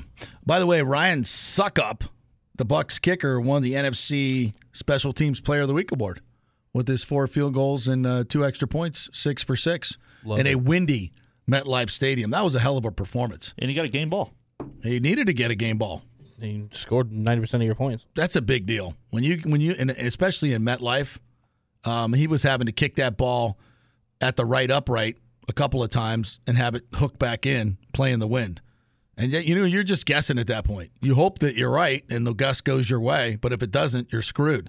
But you got to hit it square. If you don't hit it right on the money, it's not going to go in. So heavy, heavy ups to that uh, that that young man. Do we? We didn't get that interview, did we? They didn't send that one over. Oh no, you sent it over to me in the uh, the media release. Oh, so I have it now. Yeah, play that if you can. I want to hear him talk about. It. He's he's pretty funny today. I read the quotes. Like when you have a name like Suck Up. Shut the, shut the. Uh, always, always wanted to ask him that question. By the way, oh, it's a. I have a thing by the way with somebody and up. somebody actually did today, which is kind of cool. Ready when you are, Ryan. Just suck waiting, up, waiting for somebody to ask him a question. Ryan. Suck up. Hey Ryan, um, congratulations on all the success that you've had so far uh, Mhm. with kicking. Obviously, uh, that's been a challenge for the Bucs, which is why they've had a revolving door at the position. I'm just wondering uh, what's been working so well for you. Uh, is it the fact that you know most of your kicks that you're attempting are, are you know inside the 40? What What do you think has been the key to your success? Um, you know, honestly, I think that uh, you know Zach and Bradley, our snapper, and Bradley, our punter and holder, those guys are doing such a great job. Uh, I give a lot of credit to them, and uh, you know the big boys up front um, doing a great job protecting. I mean, it's really a, a team effort, and um, you know when you get a, a, a award like this, I always think of it as a team award. So uh, I just want to give those guys a lot of credit, and um, I'm thankful to have the opportunity to work with them. Thank you. Next question will come from Greg Auman. Hey, Ryan, I just want to ask you uh, about kicking in Tampa, kicking in this stadium. I know you've had three games here. Just, just how you feel, how, how normal it is to be kicking in that stadium now. Yeah, um, you know, Bradley and I have been joking about it. We've actually had a lot of like really, really windy games, and uh, so it's it's been it's been a challenge. Um, which is it's been really nice to be able to pick Bradley's ear with him being here for a year, trying to get a feel for the wind.